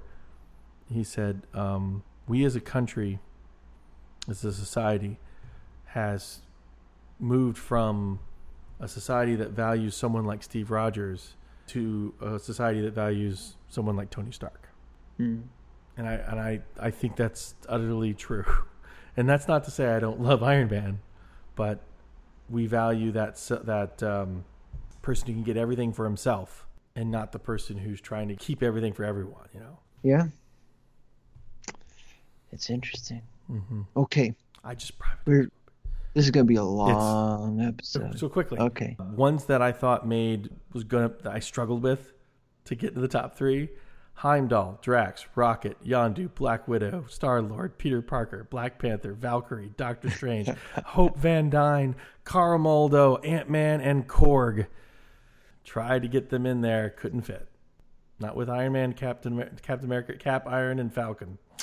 Yeah. it's Too too tight a playing field. there's uh there's there's a lot uh, to juggle. okay, all right. Bottom three. Bottom. Three superheroes. Which are the superheroes that don't work? I'll go first. Okay. Vision. He's just kind of boring. Ah, I disagree, but okay. His most interesting power, he like uses it twice. Phasing. Is that what- You know, yeah, he mostly just shoots his forehead beam. It's like the most boring power in the whole Right. universe there. But don't you find him interesting in, say, Infinity War? Mm, no. Hmm. I find him more interesting than in other versions of him, but he's still like that is the best version of him. It's still not an interesting version of him. My my second viewing of Infinity War, I much was much more into the Scarlet Witch Vision romance. Like I, I saw it as a as a as a very working function. And the first time I saw it, the second time I saw it, I was really into it. When when uh, he's wounded and telling her to go, and Scarlet Witch says, "You asked me to stay, and I'm staying," and I started crying. All right, Okay. my number three, I don't have one. I I couldn't think of three bottoms. Okay. I don't have right. one. Sorry. Good. We need to speed this up somehow. All right, you're number two. Number two, War Machine. Huh? Um, some of this, there's a lot going on uh, Mm-hmm. here. Some of it is resentment at uh, Terrence Howard, uh, Yeah. and Don Cheadle just not bringing nearly the same charisma to the role uh, that Terrence Howard did. And, And I just like, like the Don thrill, Cheadle. Yeah. Don Cheadle is is fine. I just don't feel like he fits in with this cast of characters hmm That's true. um, the way Terrence Howard would have. Four or five movies in, I still think he's has replaced somebody. He, yeah, he he right. He doesn't fit. He felt he he feels like he belongs to a different franchise. Or something. and blame the agents for that one. Yeah, and that's you know whatever the reasons. I'm just talking as you know as an experience of watching this character. Also, um, I really don't like there just being a bunch of Iron Man suits all running around at the same time. Yeah. Um, why does Rhodey get an Iron Man suit but no one else does? You know, once once once uh, someone else besides Tony is allowed to wear an Iron Man suit, the question becomes why doesn't everybody Right. get one? And why you doesn't know, why doesn't an have one? Black Widow have one? Yeah. Yeah. know, That's why a good doesn't point. Hawkeye have one with a bow attached to the arm? You know? Yeah, he Um, outfits everybody. Why is he just leaving them out to dry? yeah. Why does it stop at Rhodey? Like, there's just no. Well, maybe not he, even, like- maybe he asked them and they didn't want him. I just want some. I I need to know where the rules are. I need some kind of logic to go on. You know, like I could go with, well, you need one of those heart uh, uh, uh, reactors, arc reactors, to power these things, and there's only so many of those around. Okay, well, give me that story then. You know, but there's not even that explanation. So, and I don't, and it's just boring. Like he's just a, he's just another Iron Man with a cannon on his shoulder and a less colorful scheme. Yeah. Um, it, I don't know. He's just He- redundant. He does seem. Re- I exactly was going to say that. He does seem redundant, and they're they've tr- they're trying to find ways to keep him involved. Yeah, I see that. I like I like Don Cheadle and I like Rhodey, so I, I didn't even think of that as a possibility. But you're right. I would put him down because he's kind of. I don't want to say extra baggage, but he's extra baggage. okay, you're number two. My number two is Fandral. Who's that? Exactly. so much so that he was played by two different people, unnecessarily so. Uh, he's one of the Warriors Three. Oh, okay. He's the So- swordsman. I did not count them as superheroes. Well, I figured since they run into battle with everyone else, I know, but like, he was not a non-super good guy, because he is super. He's an Asgardian. well, I I classified that as non-superhero good guys. Well, they are So- not non-super.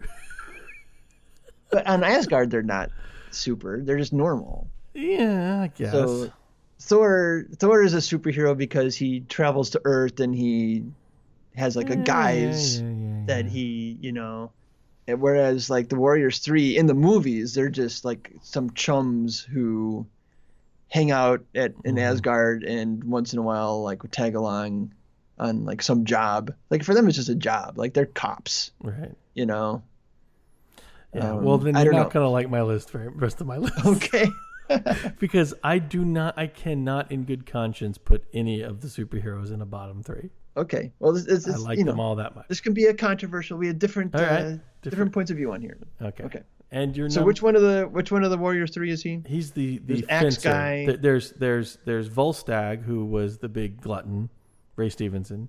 There's Hogun, who is the Tall dwarf. the Asian. who- Yeah. The tall dwarf who uh, is the no longer the tallest dwarf. Uh, And then there's Fandral, who was kind of your Errol Flynnish guy, who Okay. was uh, played by somebody I don't know who, who who the actor was in the first Thor, but in the second Thor, he was replaced with Zachary Levi because it's Disney likes Zachary Levi somehow. Yeah. I thought all three of those completely uh, completely lacked charisma and did not were not justified getting any screen time whatsoever. So Did fan, that's why not enjoy Fandral's in my time with them. bottom three. Yeah, no, I, I'm agreeing with you. I just I just categorize right. them. Like, okay, give me your number one then. Okay, my number one is Starhawk. Which which one's Starhawk? He was not named. Starhawk is Sylvester Stallone in Guardians of the Galaxy Oh. 2. Okay, so you're he's a superhero. Okay, I guess it, yeah. Because I apparently there was thought they might spin off all those Ravengers into which is they have a different team name, and his name is Starhawk, and he leads a whole other comic book that they're thought about redoing. And I'm like, I I could not stand Stallone. Like it, it was it was um, credit to Michael Rooker for making me feel something for Yondu while he's getting chewed out by a terrible Sylvester Stallone. I liked him. you did? I, Okay. I thought it was cheesy as hell, and I liked it. I thought it totally fit in that in that I Guardians did. of the I could not stop thinking of it as like, here is an aged Rocky Balboa yelling at a blue man with a purple mohawk. I can't. I can't take it. In most It movies, I would react the same way, but not in that one. Yeah, sorry, it just didn't work for me. That one I'd already seen Kurt Russell riding a spaceship like a cowboy. right? I couldn't take. I couldn't take. I, I was like, wait, wait. There's Ving Rhames and Michelle Kwan in there. Why? Why couldn't? Why? I'd much rather be watching them. So yeah, Stallone's my least favorite. Okay. Again, I I think I would have put him in the non the non superhero. He flies a spaceship around and fights people. I I, I know, right, right. I figured that I mean, qualified. it's a big, it's a big weird universe, right? So, okay, Moving on. oh, Uh, you're you're number one. my number Bottom one, one uh, bottom superhero is Bucky Barnes. Mm, Old, the, he of exactly one facial expression.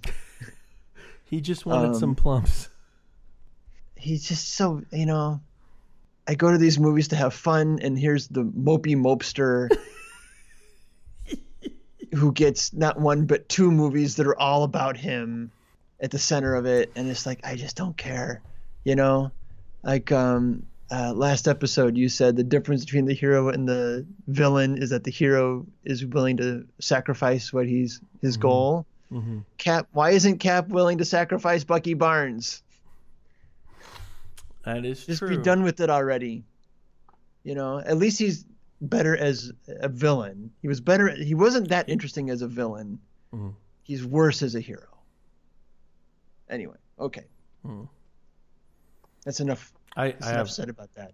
I'm processing that right. I'm, Unless you want I, to defend him. I'm processing it because I'm. I, I don't feel motivated to defend him, but yet I love everything about. Uh, I, I I I have struggled with it with wondering if it's if Sebastian Stan is odd or miscast in that. I mean, he's not a bad actor. If you've seen I Tonya, he's really good.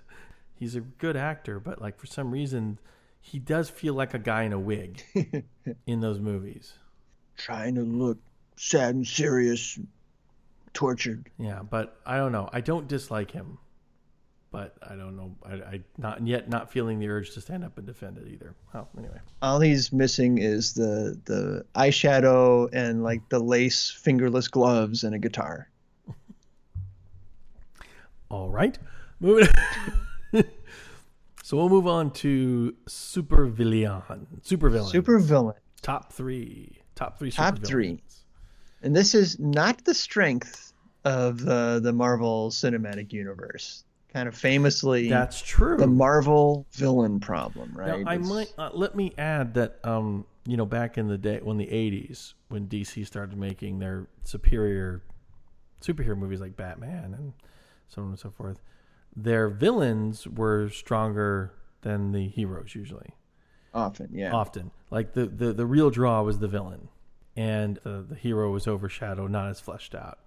Marvel movies Marvel Studio movies came around and really fleshed out their heroes for a change, which actually makes does make for a better movie. But a lot of Yes. times the villains could be interchangeable, and it wouldn't affect the story at all, and that's a problem. I'll, I, I'll try to identify the pattern that bothers me. Uh, I'm gonna get Right. to the bottom of it. And if we Um, were considering the Netflix shows, I think Wilson Fisk in the He'd be my number one He'd be if my we were number doing one. the yeah. and The t- and, the TV shows have much better villains. and Kilgrave, the Purple Man, would be a very close second behind. him. yeah, totally agree. But then again, we those are series that are really more about how Wilson Fisk becomes the Kingpin, not about how Dare, Matt Murdock becomes Daredevil. So you get to spend all this time with him. Vincent D'Onofrio as Wilson Fisk, the lovable crime nerd. And I remember when that first started, and he's got that rat. I don't think I want to. I'm like, I don't know how much I can take of this giant baby routine. I don't know how long I could take it, but it quickly realized that he was doing brilliant work. Just Yeah, amazing. totally agree. Okay, number three. Number three. This is I surprised myself with this one, but I kept coming back to it. Crossbones yes. Now just wait. has one scene as Crossbones in beginning of Civil War. Um, So you're even specifically Brock Rumlow from Civil War, not Brock Rumlow from Winter Soldier. because he's not a superhero. Yeah, he's, he's not. not he's not a Crossbones in that supervillain in, in in Winter Soldier. He's Okay. a supervillain in. I mean, so you can you could count his whole arc Yeah. if you want. I didn't remember him from. I kind of remembered him. I'm like, oh, he is that the guy? He, he okay, he must have been that guy. He And he was a Captain badass America, didn't? Or no, no, Sharon Rogers shot. Uh, Sharon Carter shot killed Captain America, but he did something bad. I can't remember. In the comics? Yeah, Crossbone was think he- responsible for some big. I think he killed Captain America. Oh, yeah. On uh, on my son's HeroClix card, one of his special powers is titled "I shot Captain" or "I killed Captain." oh, okay. There you go. Um, so that's that's the only reason I know that. Um, so maybe it's not true. That opening, no, I think you're right. That opening Civil War sequence is um, fucking believable. It's amazing. Um, but I was disappointed that Crossbones died at the end of it. Like so, I was like, oh, that's a waste. Yeah, I wish he they would have Yeah. kept him around, but maybe you know they they figured they got all they could get out of that character. He wasn't going to fit Maybe in the rest of the story, but not in that story, no. and it spurred the rest of the whole story. I mean, it was a it's a natural progression. It makes sense, but I just I, I was like, oh, that's too bad. Yeah, but just great. like on paper, like a guy with guns villain um, should be boring. But that I thought the I thought the actor I don't know his name It's Frank Grillo. Frank Grillo. I thought he was great. I don't, I don't know. He like felt really genuinely threatening and like he he convinced me beyond all logic that he could take on like three these three superheroes Yeah. by himself. Um, and you know, I thought he did Bane better than Yeah. Yeah. uh, Yeah. what's his name? Um, Hardy. just because he was, you know, even though he looks more cartoony, he played it less cartoony Yeah. to me. And you know, he just like seemed like a legit threat to Captain America, which is, I I really enjoyed the Batroc the Leaper Yes. kind of cameo in Winter Soldier. Yeah. But it was kind of a joke Yeah. Well, scene, you know. well, it was very good. I mean, the fight's great, but to sit there and go, I'm watching Batroc the Leaper on a Yeah. major motion picture of all And the they made him look that- awesome. And they made him look awesome. Like, of all the people they could pull from, they got Batroc the Leaper? Yeah, yeah, And that's what I love about the Um, Marvel Universe. They take these these unfashionable, low rent characters and then make them super cool and interesting briefly in the movies. I, I love it. yeah, yeah. So I, yeah, I liked I like Crossbones. I keep that's uh, one of the action scenes I keep playing back in my mind, and just his performance and just how Mhm. legitimately threatening he seemed um, in a surprising way. Yeah. Okay, Uh, my number three, I I think I just switched out because I had Oh, it. one, one more thing about Crossbones because I wanted to say this. He, uh, you see him in that costume and you think, oh, he's going to have the default deep gravelly superhero voice, or even the echoing inside of the metal Mhm. mask uh, voice, and he didn't have that. Like you know, he like had his just like the tenor of his voice was even unexpected. Yeah. Okay, sorry to interrupt. No, no, no problem. So, um, my number three supervillain, I, I think I just switched out because I I had Loki in there, and I think Loki's a really solid villain, very interesting character and a good performance, and uh everything about him is great. But I just like somebody more. Okay. Uh, so my number three is Adrian Toombs, is the Vulture. Good old Michael Keaton. I was really impressed with Toombs in that movie. I really, I really dug him. I can't say much more because there's more stuff on my list. okay. All right. Um, well, gosh, now I'm trying to. I know who one of your other ones must be. Then I don't know who the other one is. Okay, my number two is Loki. I think he's widely considered the uh, highlight. I don't think we need to go into Not too much really, detail, yeah. Loki- except to say, is he a villain or you know? There's heroes and there's anti-heroes. Is Loki an anti-villain? Ooh, I think he He's not an anti-hero. because he's not. He, he, he. I mean, he ends up being the antagonist of Thor. He ends up being the. He's the certainly the antagonist of the Avengers. But he's not. He's not all bad. You he's know, not he's all bad. he he's you know an abused neglected child in some ways Right. um you know he's got some of that baggage i mean lots of villains have that hmm so why do we like why do we like loki so much why do we like spending so much time with him it's not in the same way we like you know gene hackman is lex luthor Right. because we never believed he was good he was just very charismatic it's Right. not just that he's charismatic it's that he's vulnerable Yeah. and you know Adrian Toombs is uh, is vulnerable, and he's got like a legitimate grievance. Uh, yeah. Exactly. Um, but I don't. I, but he's just pure villain to me. Why? yeah. Why do I want to put Loki in a different category? I haven't figured it out.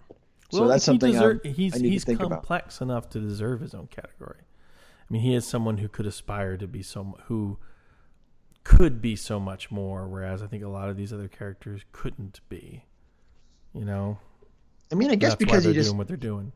because he turns face so often. He does Right. more than once. He helps Thor, or well, he, he's you know, he's like Magneto in that regard, and from the comics, someone who yeah, is considered a villain but has done so much good as well. He's a very I mean that's why Loki really deserves a spot on on on, on these lists and probably the number 1 spot just cuz he's that rich and that fascinating. But I just I put him down. I okay. had to make other room. Sure, sure. Since you brought since you brought up Magneto, my top three super villain movies, uh, super villains of all time. Um, boy, that's a tough one. Mm.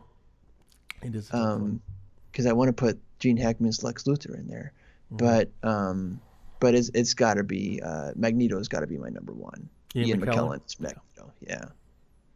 Doctor Octopus. Uh, now. Okay, yeah, anyway. Dr. Octopus I just wish it ended a bit differently but and Dr. then Heath Octopus Ledger Joker. It's, it's, that's Heath Ledger easy. Joker, yeah. That Yeah. you're right. You know, as much as I like to trash on the the the the Nolanized Dark Knight series, um, his performance cannot be oversold. I don't No, think. it's one for the ages.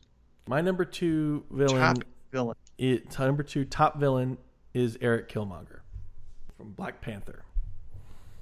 The thing that I love about Eric Killmonger, he's one of the few villains to directly challenge. One, he's got a legitimate point, you know, which I think is always good for Yeah. the, the good makes the best villains. He's, he's got he's a like legitimate Magneto. grievance. He's like Magneto. He's got a That way, legitimate yeah. grievance and questionable methods. hmm He's a product of both his um, misfortunes and his fortunes. Like his misfortune being what you know, losing his his father and being stuck in you know abandoned by his nation of origin, and then his fortune being picked up by the CIA and being trained by them. Then of course you know his his whole training kicks in to do so much wrong. I think that he's the only character. I think he's one of the only, if not the only, villain to directly challenge the hero's belief that he himself is struggling with.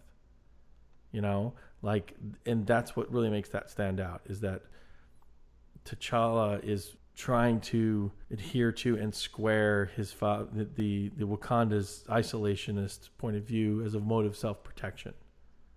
Protect your country by not getting involved in anything else and hiding away, and yet to watch the rest of the world Mhm. suffer because it does not have access to the uh, uh, advantages that it has and could share and offer the world is that cruelty. And um, from Eric Killmonger's point of view, absolutely it is.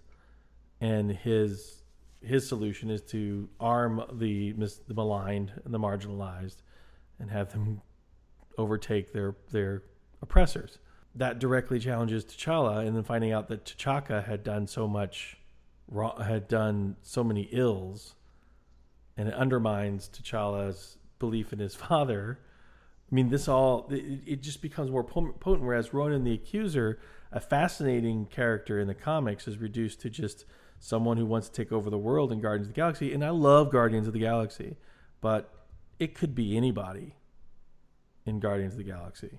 You know, he's not Ronan the Accuser is a good villain, but you could take him out and put him in anybody else. He's fine. Yeah. it it would still work. You can't take anybody. You can't stick Ronan the Accuser in Black Panther and it work. Mm-hmm. Yeah. And uh, Michael B. Jordan's really good in it. Right. So It's about the point of view. It's, it's the only case um, in the MCU where the villain is far more interesting, or is where the villain is more interesting than the hero.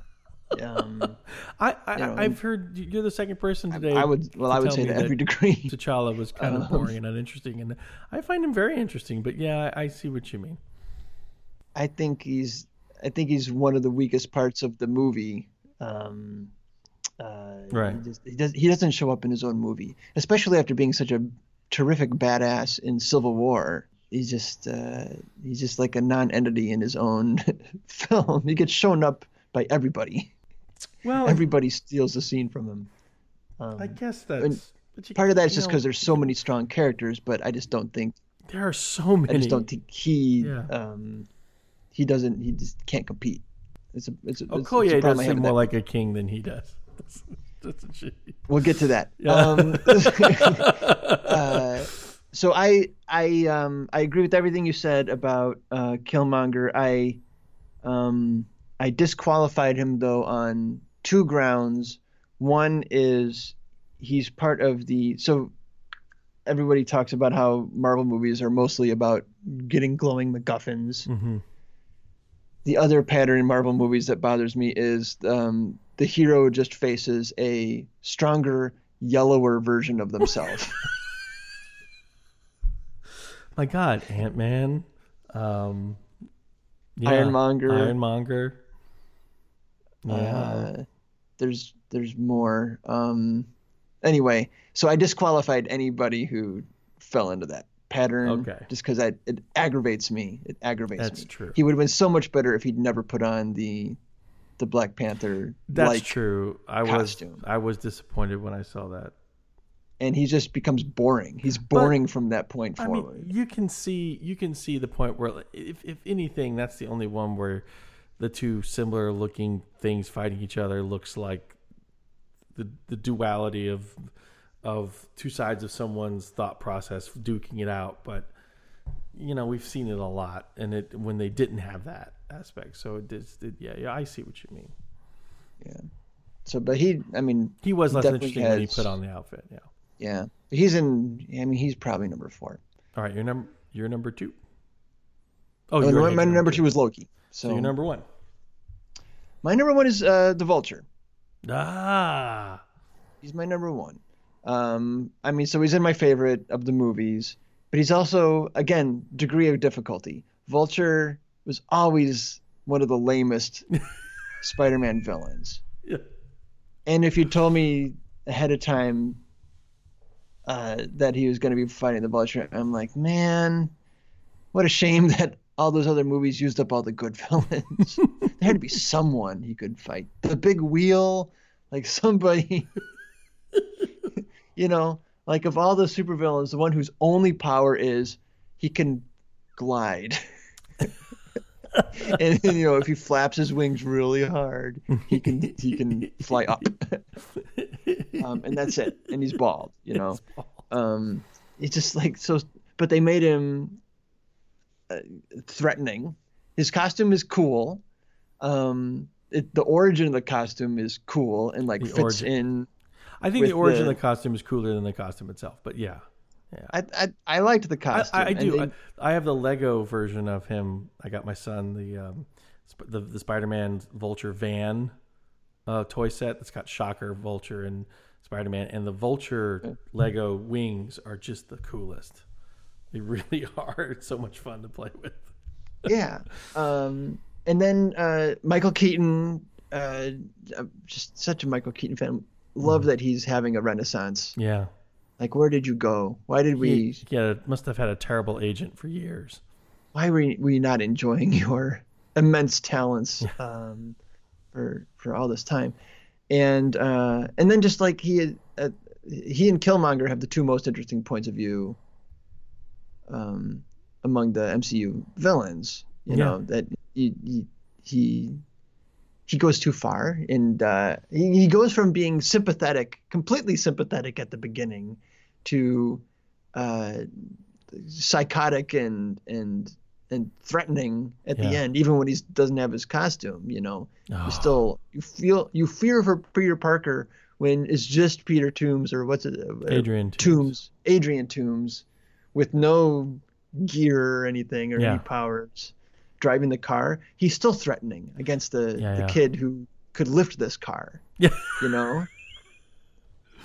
Yeah. did you Um, did now I I remember I love Spider-Man 2. I really do. But I I know and a lot of big thing about drama is to try to make get the villain to be as close to the hero as possible to make the stakes higher. But one thing Mm-hmm. about all the Spider-Man villains is you're like how many of the, these super villains in this world can be connected to Parker's family?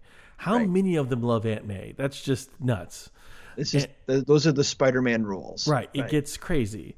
So when like, oh, this Doctor Octopus just happens to be Peter's teacher, or Peter's, uh, you know, he gets to not his teacher, but he gets to know him. It's it, it stretches credulity, as my father would say. But the lizard is his teacher. The lizard is, is his teacher. So so it's all these things. The Green. Goblin is his best friend. Da- it- the Hobgoblin is another friend. Right, know, yeah. exactly. It's nuts. So I should have rolled my eyes, but when when Parker goes, uh, did you see it coming at all? That No. he was her dad. I, I totally should have. You know? I totally should have, but when it happened, I went, I, I, I proverbially shit my pants. I was so shocked, just as shocked as Peter was. Interesting question. There was that strategic racial casting I don't know if it's strategic, but it worked. because Mary Jane is she's not white Well, she's that wasn't So Mary Jane. think- That wasn't Mary Jane. or uh, whatever in- her Yeah. name is. MJ. They call her MJ, right? No, So no. Uh, um, uh, Zendaya was playing MJ. Um, the weird looking. who did he take kid. to the prom? I don't remember her name. It wasn't Gwen. It was um. Okay, the It was a new name. I, I figured it Who was was an this- Ultimates thing because I don't listen to Ultimates. I don't, Yeah. real- Well, they all just seem like new, new characters, kind of painted over the old names. right. You know, like like that, like you said, Ned Leeds is an entirely new. Seems like an entirely new character. Um. I Anyway, forgot. but you don't think that right? You don't think Michael Keaton's going to be your father? Is that just because Right. he's white and she is not? Okay. So what's your number one? Uh, honestly, this one surprised me because Oh. this one surprised me because I, I- I don't think I can legitimately. I feel like I prematurely put him at number one because I haven't seen the whole story yet, and that's Thanos. And I yeah, put Thanos as number one. I had a feeling you were going to do that. and I wasn't. I had him number three for the longest time, just because I, I thought I haven't I haven't seen the whole thing yet, and so who knows? They could totally botch it up. Yeah, and I think we talked covered those reasons why in the previous one. Uh, other villains that I was tossing around as favorites, obviously, I said Loki. I love Alexander Pierce. He's not a super villain. No, but he was the villain of that movie. But he's not a super villain. See, He's always, not a yeah. super villain, right? I gotcha. So He's a main I also villain. I also like Skurge from Thor Ragnarok. These are my what did he call his two M16s? It was um Oh, that guy. no, I don't remember now. Shoot. But yeah, Yeah. so yeah, and the uh, Cypher uh, from the Matrix role. It's like right, they exactly. even He got someone who looks like Joey Pantoliano. Or, Never thought his Karl Urban could look like Joey Pants, but he does. All right, so now we're gonna move on to unless you had any thoughts about that. no, no, let's do it. Let's- Well, moving on to our bottom three supervillains. This was equally hard for me in the sense that I had some definite candidates, but kept waffling on which quality more constituted the the being worse. Yeah, lots of competition here. Lots of competition here. this is the reason to do the bottom three. Yeah. Um, my, Okay, I'll, I'll start with mine because we've already discussed. Can I? okay, just do sure. Go ahead. Go ahead. Uh, number three is Whiplash. We already covered him. I think it's a mistake, but okay. I guess the cool uh, uh, powers thing is what really depletes him because I think he's very interesting. Powers costume. I didn't care for um, uh, Mickey Rourke's performance. I didn't find it that compelling. I just thought it was kind of sludgy. Anyway, Okay. enough of that. Um, my number three is also. I wanted to point out. This is Wade in the edit room again. I wanted to point out that I said here that only Eric Killmonger really directly challenges the hero's internal struggle. Um, I'm wrong. He's not the only one. Whiplash does that too, very well as a construct. The, the the movie gets a little muddled and kind of skews away from that, but Tony's a war profiteer. You know, he he built many weapons of mass destruction that created untold suffering. But now he's had a change of heart and turned around. Is he really absolved because he had a change of heart? So I think that's the heart of Iron Man 2. So yeah, Iron Man, the Whiplash really gets right to that point, and uh, that's why I think he's not as sucky of- of a villain as everyone seems to think he is. So take that. Okay, I'm done. Anyway, Okay. enough of that. Um, my number three is the Red Skull. Okay. Uh, just doesn't work. Hugo Weaving's not a bad actor, but it just doesn't work. It's very cartoony, It's very cartoony. but um, but all the World War II segments are tonally kind of weird. Tonally. Yeah, tonally. In past episodes, I've listened to myself, and when I say tonally, it sounds like I'm saying totally. To- totally. tonally, in terms of tone, uh, a lot of that movie is weird, but I think it's like very consciously weird. Mhm. It's very con- consciously um, cartoony uh, in that it's trying to depict another era. And Right. so I just took I just took the Red Skull's depiction as being part of that. I think it was a very conscious choice to, you know, you're hiring the director of The Rocketeer to get a little bit of that vibe. And also, Joe Yeah. Johnston also was affiliated with um, Raiders of the Lost Ark, and I can't remember which capacity. But so there's those two definite vibes they were wanting to put into First Avenger. And so you get Joe Johnston, but Joe Johnston, eh, I don't know. I actually credit him on some things, but I credit Evans and the writers more for Captain America working than than Joe Johnston. I could be completely wrong about that, but I think it's fair. Uh, probably The fair. Yeah, because Red Skull is is thin. It's a thinly drawn character. It is very cartoony. Um, I didn't hate it. However, as I said before, really jazzed to see him in Infinity War. Very, very excited. I really wanted him to show up in Infinity War, and he did, and I was yes. so I want to see more. and he's suffering. I want to see more of the Red Skull because I want to see him work. You know. All right, you're number three. Uh, my number three is Whiplash. My number Oh, that's right, two is Ultron. Mm. I cannot stand Ultron. He really should be my number one. Yeah.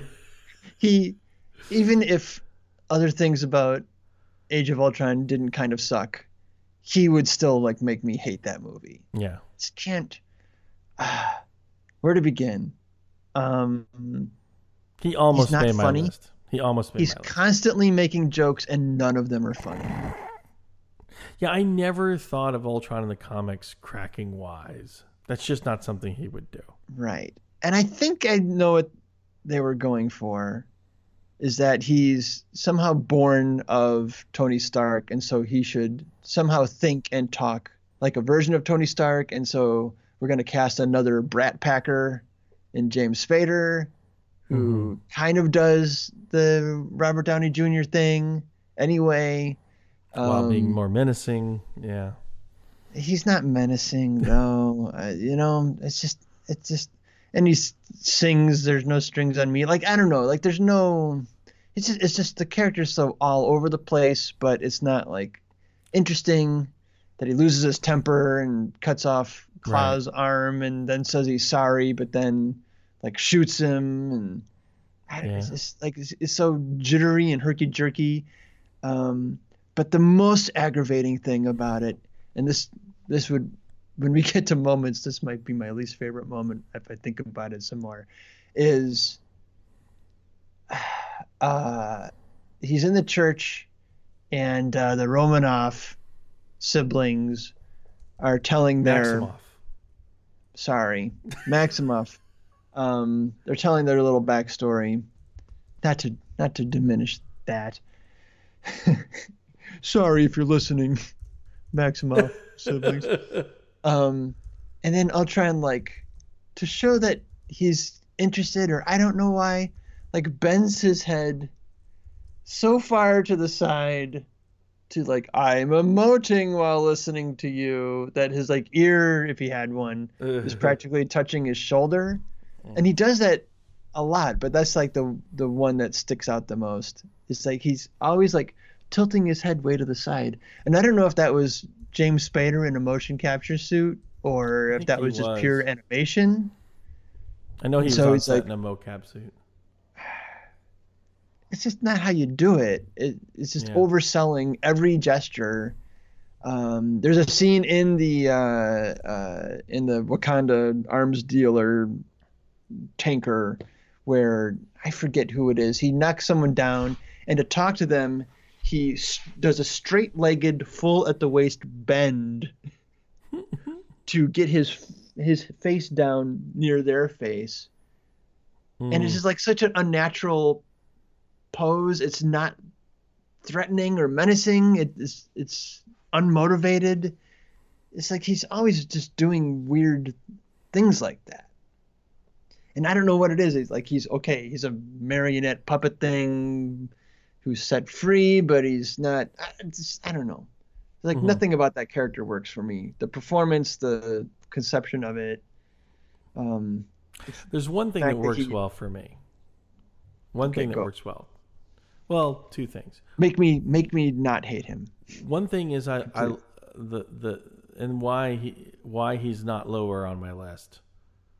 Like I moved him up because there are some moments where he summarizes a lot of the Avengers down to a sentence that they can't deny and it stops them in their tracks. I think it's pretty cool.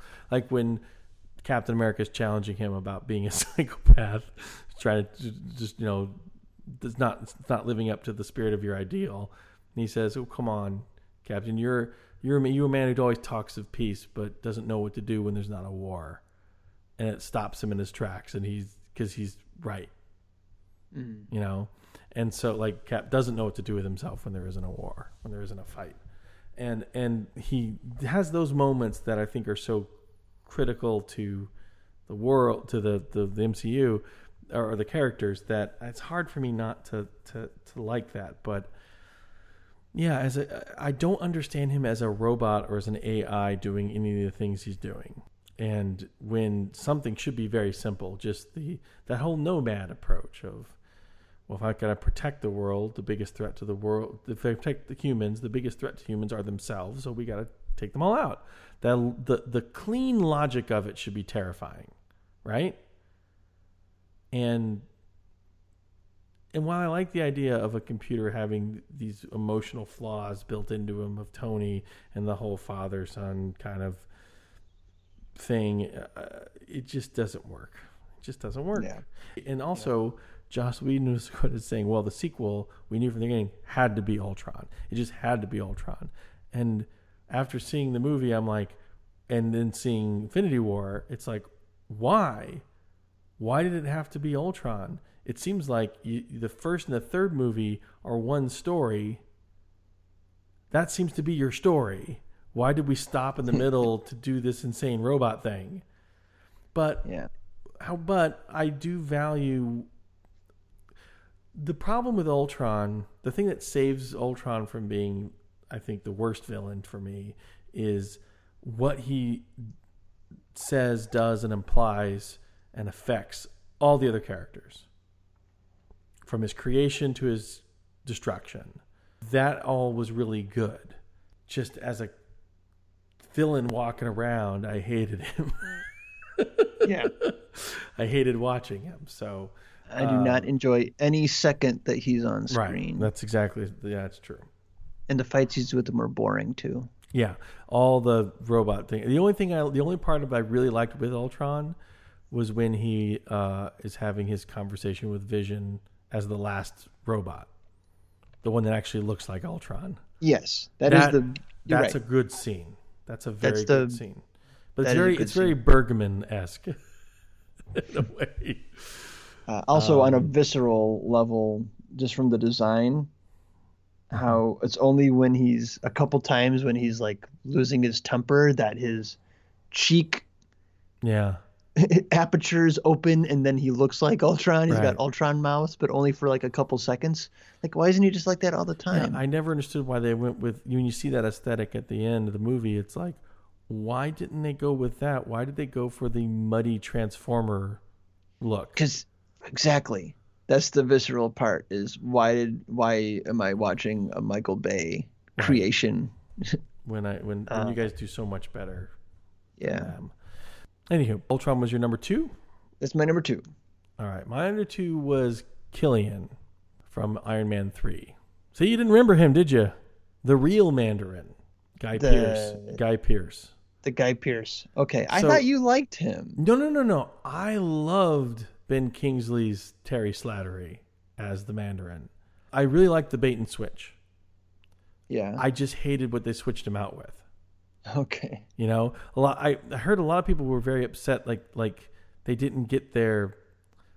I found this odd. Like apparently there were a lot of people who were really upset that that the Mandarin was a a fake out, a con, because they wanted Iron Man to beat Osama, Osama bin Laden, and they were mad when instead of uh, Osama bin Laden they got a white corporate American as a villain, and they were mad because they didn't get that thing. And I'm like, no, this is actually one way more interesting and way more accurate. Um, and I really don't want to see. I don't need that in my movies right now, anyway. But um, I'm just really mad that Killian is basically the villain from The Incredibles. What was the what was uh, Jason Lee's? What was the kid in Incredibles name? The- Gosh, the, forget. S. But yeah, so like the the how how it should have ended did that beautiful thing where Tony Stark is is is talking to Killian and says, "This is just out of the Incredibles." It's like, "No, it's not." He goes, "Yes, it is. This is the same plot as the Incredibles." No, you know, I piss you off at a party. You're a nerd. You get mad. You grow up. You you you make yourself a supervillain and come try to take me over. It's the Incredibles. This is in no way the Incredibles.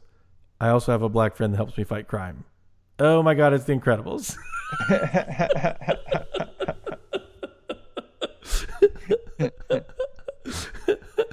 yeah, it was just so weirdly played out. The idea that that, that this little snub, and also it, it was one of those other things like you need to be afraid of nerds, uh, which I'm really getting problem getting having a real problem with. Um, other, I mean, so yeah, I love the blatant switch. Hate Killian, and he's the Mandarin because he actually breathes fire. Just stupid. Um, Syndrome. Syndrome. That's right. He's The Syndrome from The Incredibles. Yeah, I didn't like him either. I for, I kind of forgot about him. Yeah, he's forget He's very forgettable. And nothing against Guy Pearce. I like Guy Pearce. Just the, this, there's not much there. All right, you're number two.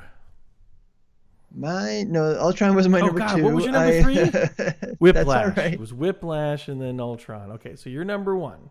My number one, it probably should have been Ultron. I had more things to say about him. My number one is uh, Quicksilver, uh, Dimitri What? Pietro? Pietro or Peach.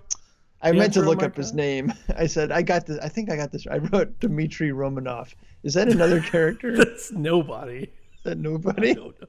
It's Pietro Maximoff. Whatever. he's such a he's such a nobody that uh, why would I ever? Okay, But again, is he an anti-villain? Because he turns in the end. He becomes an Avenger. he's a he's yeah he's a hero for like ten minutes. Yeah. Um, but when he's a villain, he's he's uh, I don't I hate No. I hate him. Yeah. I Well, hate his Aaron, depiction. Aaron Taylor Johnson's not very. It's not very engaging. There's zero charisma. His whole thing is I'm gonna cock my head to the side and shrug my shoulders you, and then I'm gonna run over there, uh, and then I'm not gonna do anything useful with my power that where I can overpower everybody in the Avengers. like I'm such a threat. I'm such a threat. I can cancel out all your powers except for the Hulk's in some way, but I'm not going to. You know, it's like Right. I will run and catch Hawkeye's arrow, but I'm not going to go stick it into his neck. I'm just gonna spook him a little bit and then run away. you know, Yeah, yeah. I, and it also doesn't help that like you know Days of Future Past has an has a Quicksilver that is I far superior. who's far superior and like one of the best superhero hero scenes of all time. Yeah, exactly. Yeah. uh, that we just were treated to that, and now we have to watch this, like you know, Green Day fan. We're like, hey, I'm coming at you with attitude, and like there's just no. And then you find out when he, I'm watching it and I'm going, why doesn't he, why why doesn't he just do everything to everybody all the time? Mm-hmm. and end this battle. You know, like. Yeah. why didn't you just go punch Captain America a thousand times in the face? Right. You know, when they're in this tanker, why doesn't he go grab all those people's guns and shoot them at Iron Man from every angle all at once? Right. You know, like they're he's unstoppable and yet useless. That's right. and then you find out when he's a hero that he gets tired and so he has this he gets tired really fast and doesn't stop and take breaks but that mm-hmm. would have been that would have made him more interesting even as a villain if Yeah. like he does something really badass but then he like disappears and you like see him have to like hide and maneuver away from the villains and like problem solve you know Yeah. or something but instead he's just like eh you know and just like uh, i don't know No, I get so that. so poorly conceived Yeah. um, Poorly utilized. and he's bad enough that he kept uh, the Scarlet Witch as a villain out of the out of my bottom three because she's really annoyed me too. Oh, Like, really? what is her power? Her power is whatever we needed to be in this scene. I like her a little better as a hero. Oh, but, Uh, but as a villain, she really annoyed me. I Mm. didn't like that movie. yeah, it's it's it's definitely pretty weak. Okay, your number one worst. Uh, My number villain. one worst supervillain is one I can't even pronounce, and I every time I have to look it up because I can never remember who the fuck he is. That's Christopher Eccleston's Malekith from Thor: The Dark World.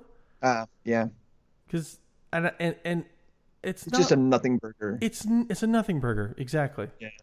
Like like Ronan the Accuser could be swapped out for anyone else. So could Malekith, and at least I'd remember. I can't remember anything about him. Yeah, Ronan the Accuser looked cool, Right. and he had a cool hammer. N- uh, none of it is interesting. None of it is good. I don't care. Just go back to Thor so I can see some funny stuff. Yeah, And that's just Yeah, a bad there's no motivation. He wants it to be dark again. I like the dark. Yeah, They're for some- dark elves, yeah. but their weapons all produce light. Like it's. they should be shooting darkness.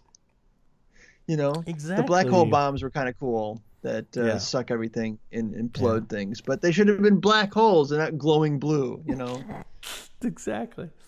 So yeah, I just I he's my number my number one bottom just because I can never remember anything about him. Yeah. Um, I would put in the in a similar vein um, the intermediary bad guy in Doctor Strange, uh, the yellow. I don't even remember his name. I considered him for in my bottom three. You but mean he's Mad- just so for Mads Mikkelsen, you mean the the the, the you, you mean so Dormammu? You meaning being the main villain, even though we only see him at the end? uh, okay. Then the then the tertiary villain, the one you think is the main villain until you find out Tilda Swinton is the villain, and then Well, Dormammu. Yeah, shows up. But the the guy in the yellow robes with who the sunk with the what eyes. Yeah, yeah the he from he didn't James bother me so much as being nefariously inconsequential. yeah he he's another one of those bland like Mhm. swappable villains right. you know with no real charisma and another yellower version of the hero That's true. That's very true. All right, so that concludes our uh, part one. Of, didn't plan uh, it to be we a didn't plan it to be a part one, but, but just so you know, we're having so much fun. Let's do it again. So we that's our top three, bottom threes of uh, of Marvel movies, superheroes, and supervillains. Coming up next, should we tease them with what we're going to talk about? sure let's uh we're gonna talk about all we're gonna talk about like little details you Right. know what are our favorite action scenes what about uh, scenes with no action Right. or very little What are our favorite? what are our favorite non superhero good, non super good guys? What are our favorite non super bad guys? What are our favorite? Just sometimes there's some movies, like one of my least favorite movies has my favorite moment in it of the entire UC, MCU. It's not even a scene; it's a moment. We're also doing lines of dialogue Lines of dialogue, which is good because I need to put mine in there. Oh, this is this is the one I'm most excited to get to. This is where I I like my uh, choices for top and bottom lines of dialogue. Yeah, I have a lot of moments that are that are dialogue. Maybe I should. Yeah, for moments I'm going with visuals uh, to differentiate. But, yeah, Okay, all right. I'm, And, I'm having uh, trouble with the moments. That's where you uh, in your uh, perfect recall of of things you have seen on the screen um, puts you at a distinct advantage. So join us next time for more MCU listing. That's what the kids call it these days, right? Yes, it's not a listicle; it's a listicast. Listicast. All right, so that's our show. Where can you find us on all the things? On all of them. We're there. Facebook, Twitter. Just search for You Watched It Wrong. You know how to search. Email us at you watched it wrong at happypanic.net. And remember, if instead of burning peat moss to make your favorite libation, you burn all the ashes of Pete Parker, you scotched it wrong.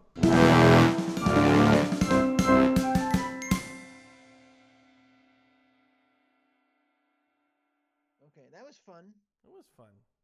That was much more fun three hours than I thought it would be. I thought we could get through that faster, but um, Apparently, we can't.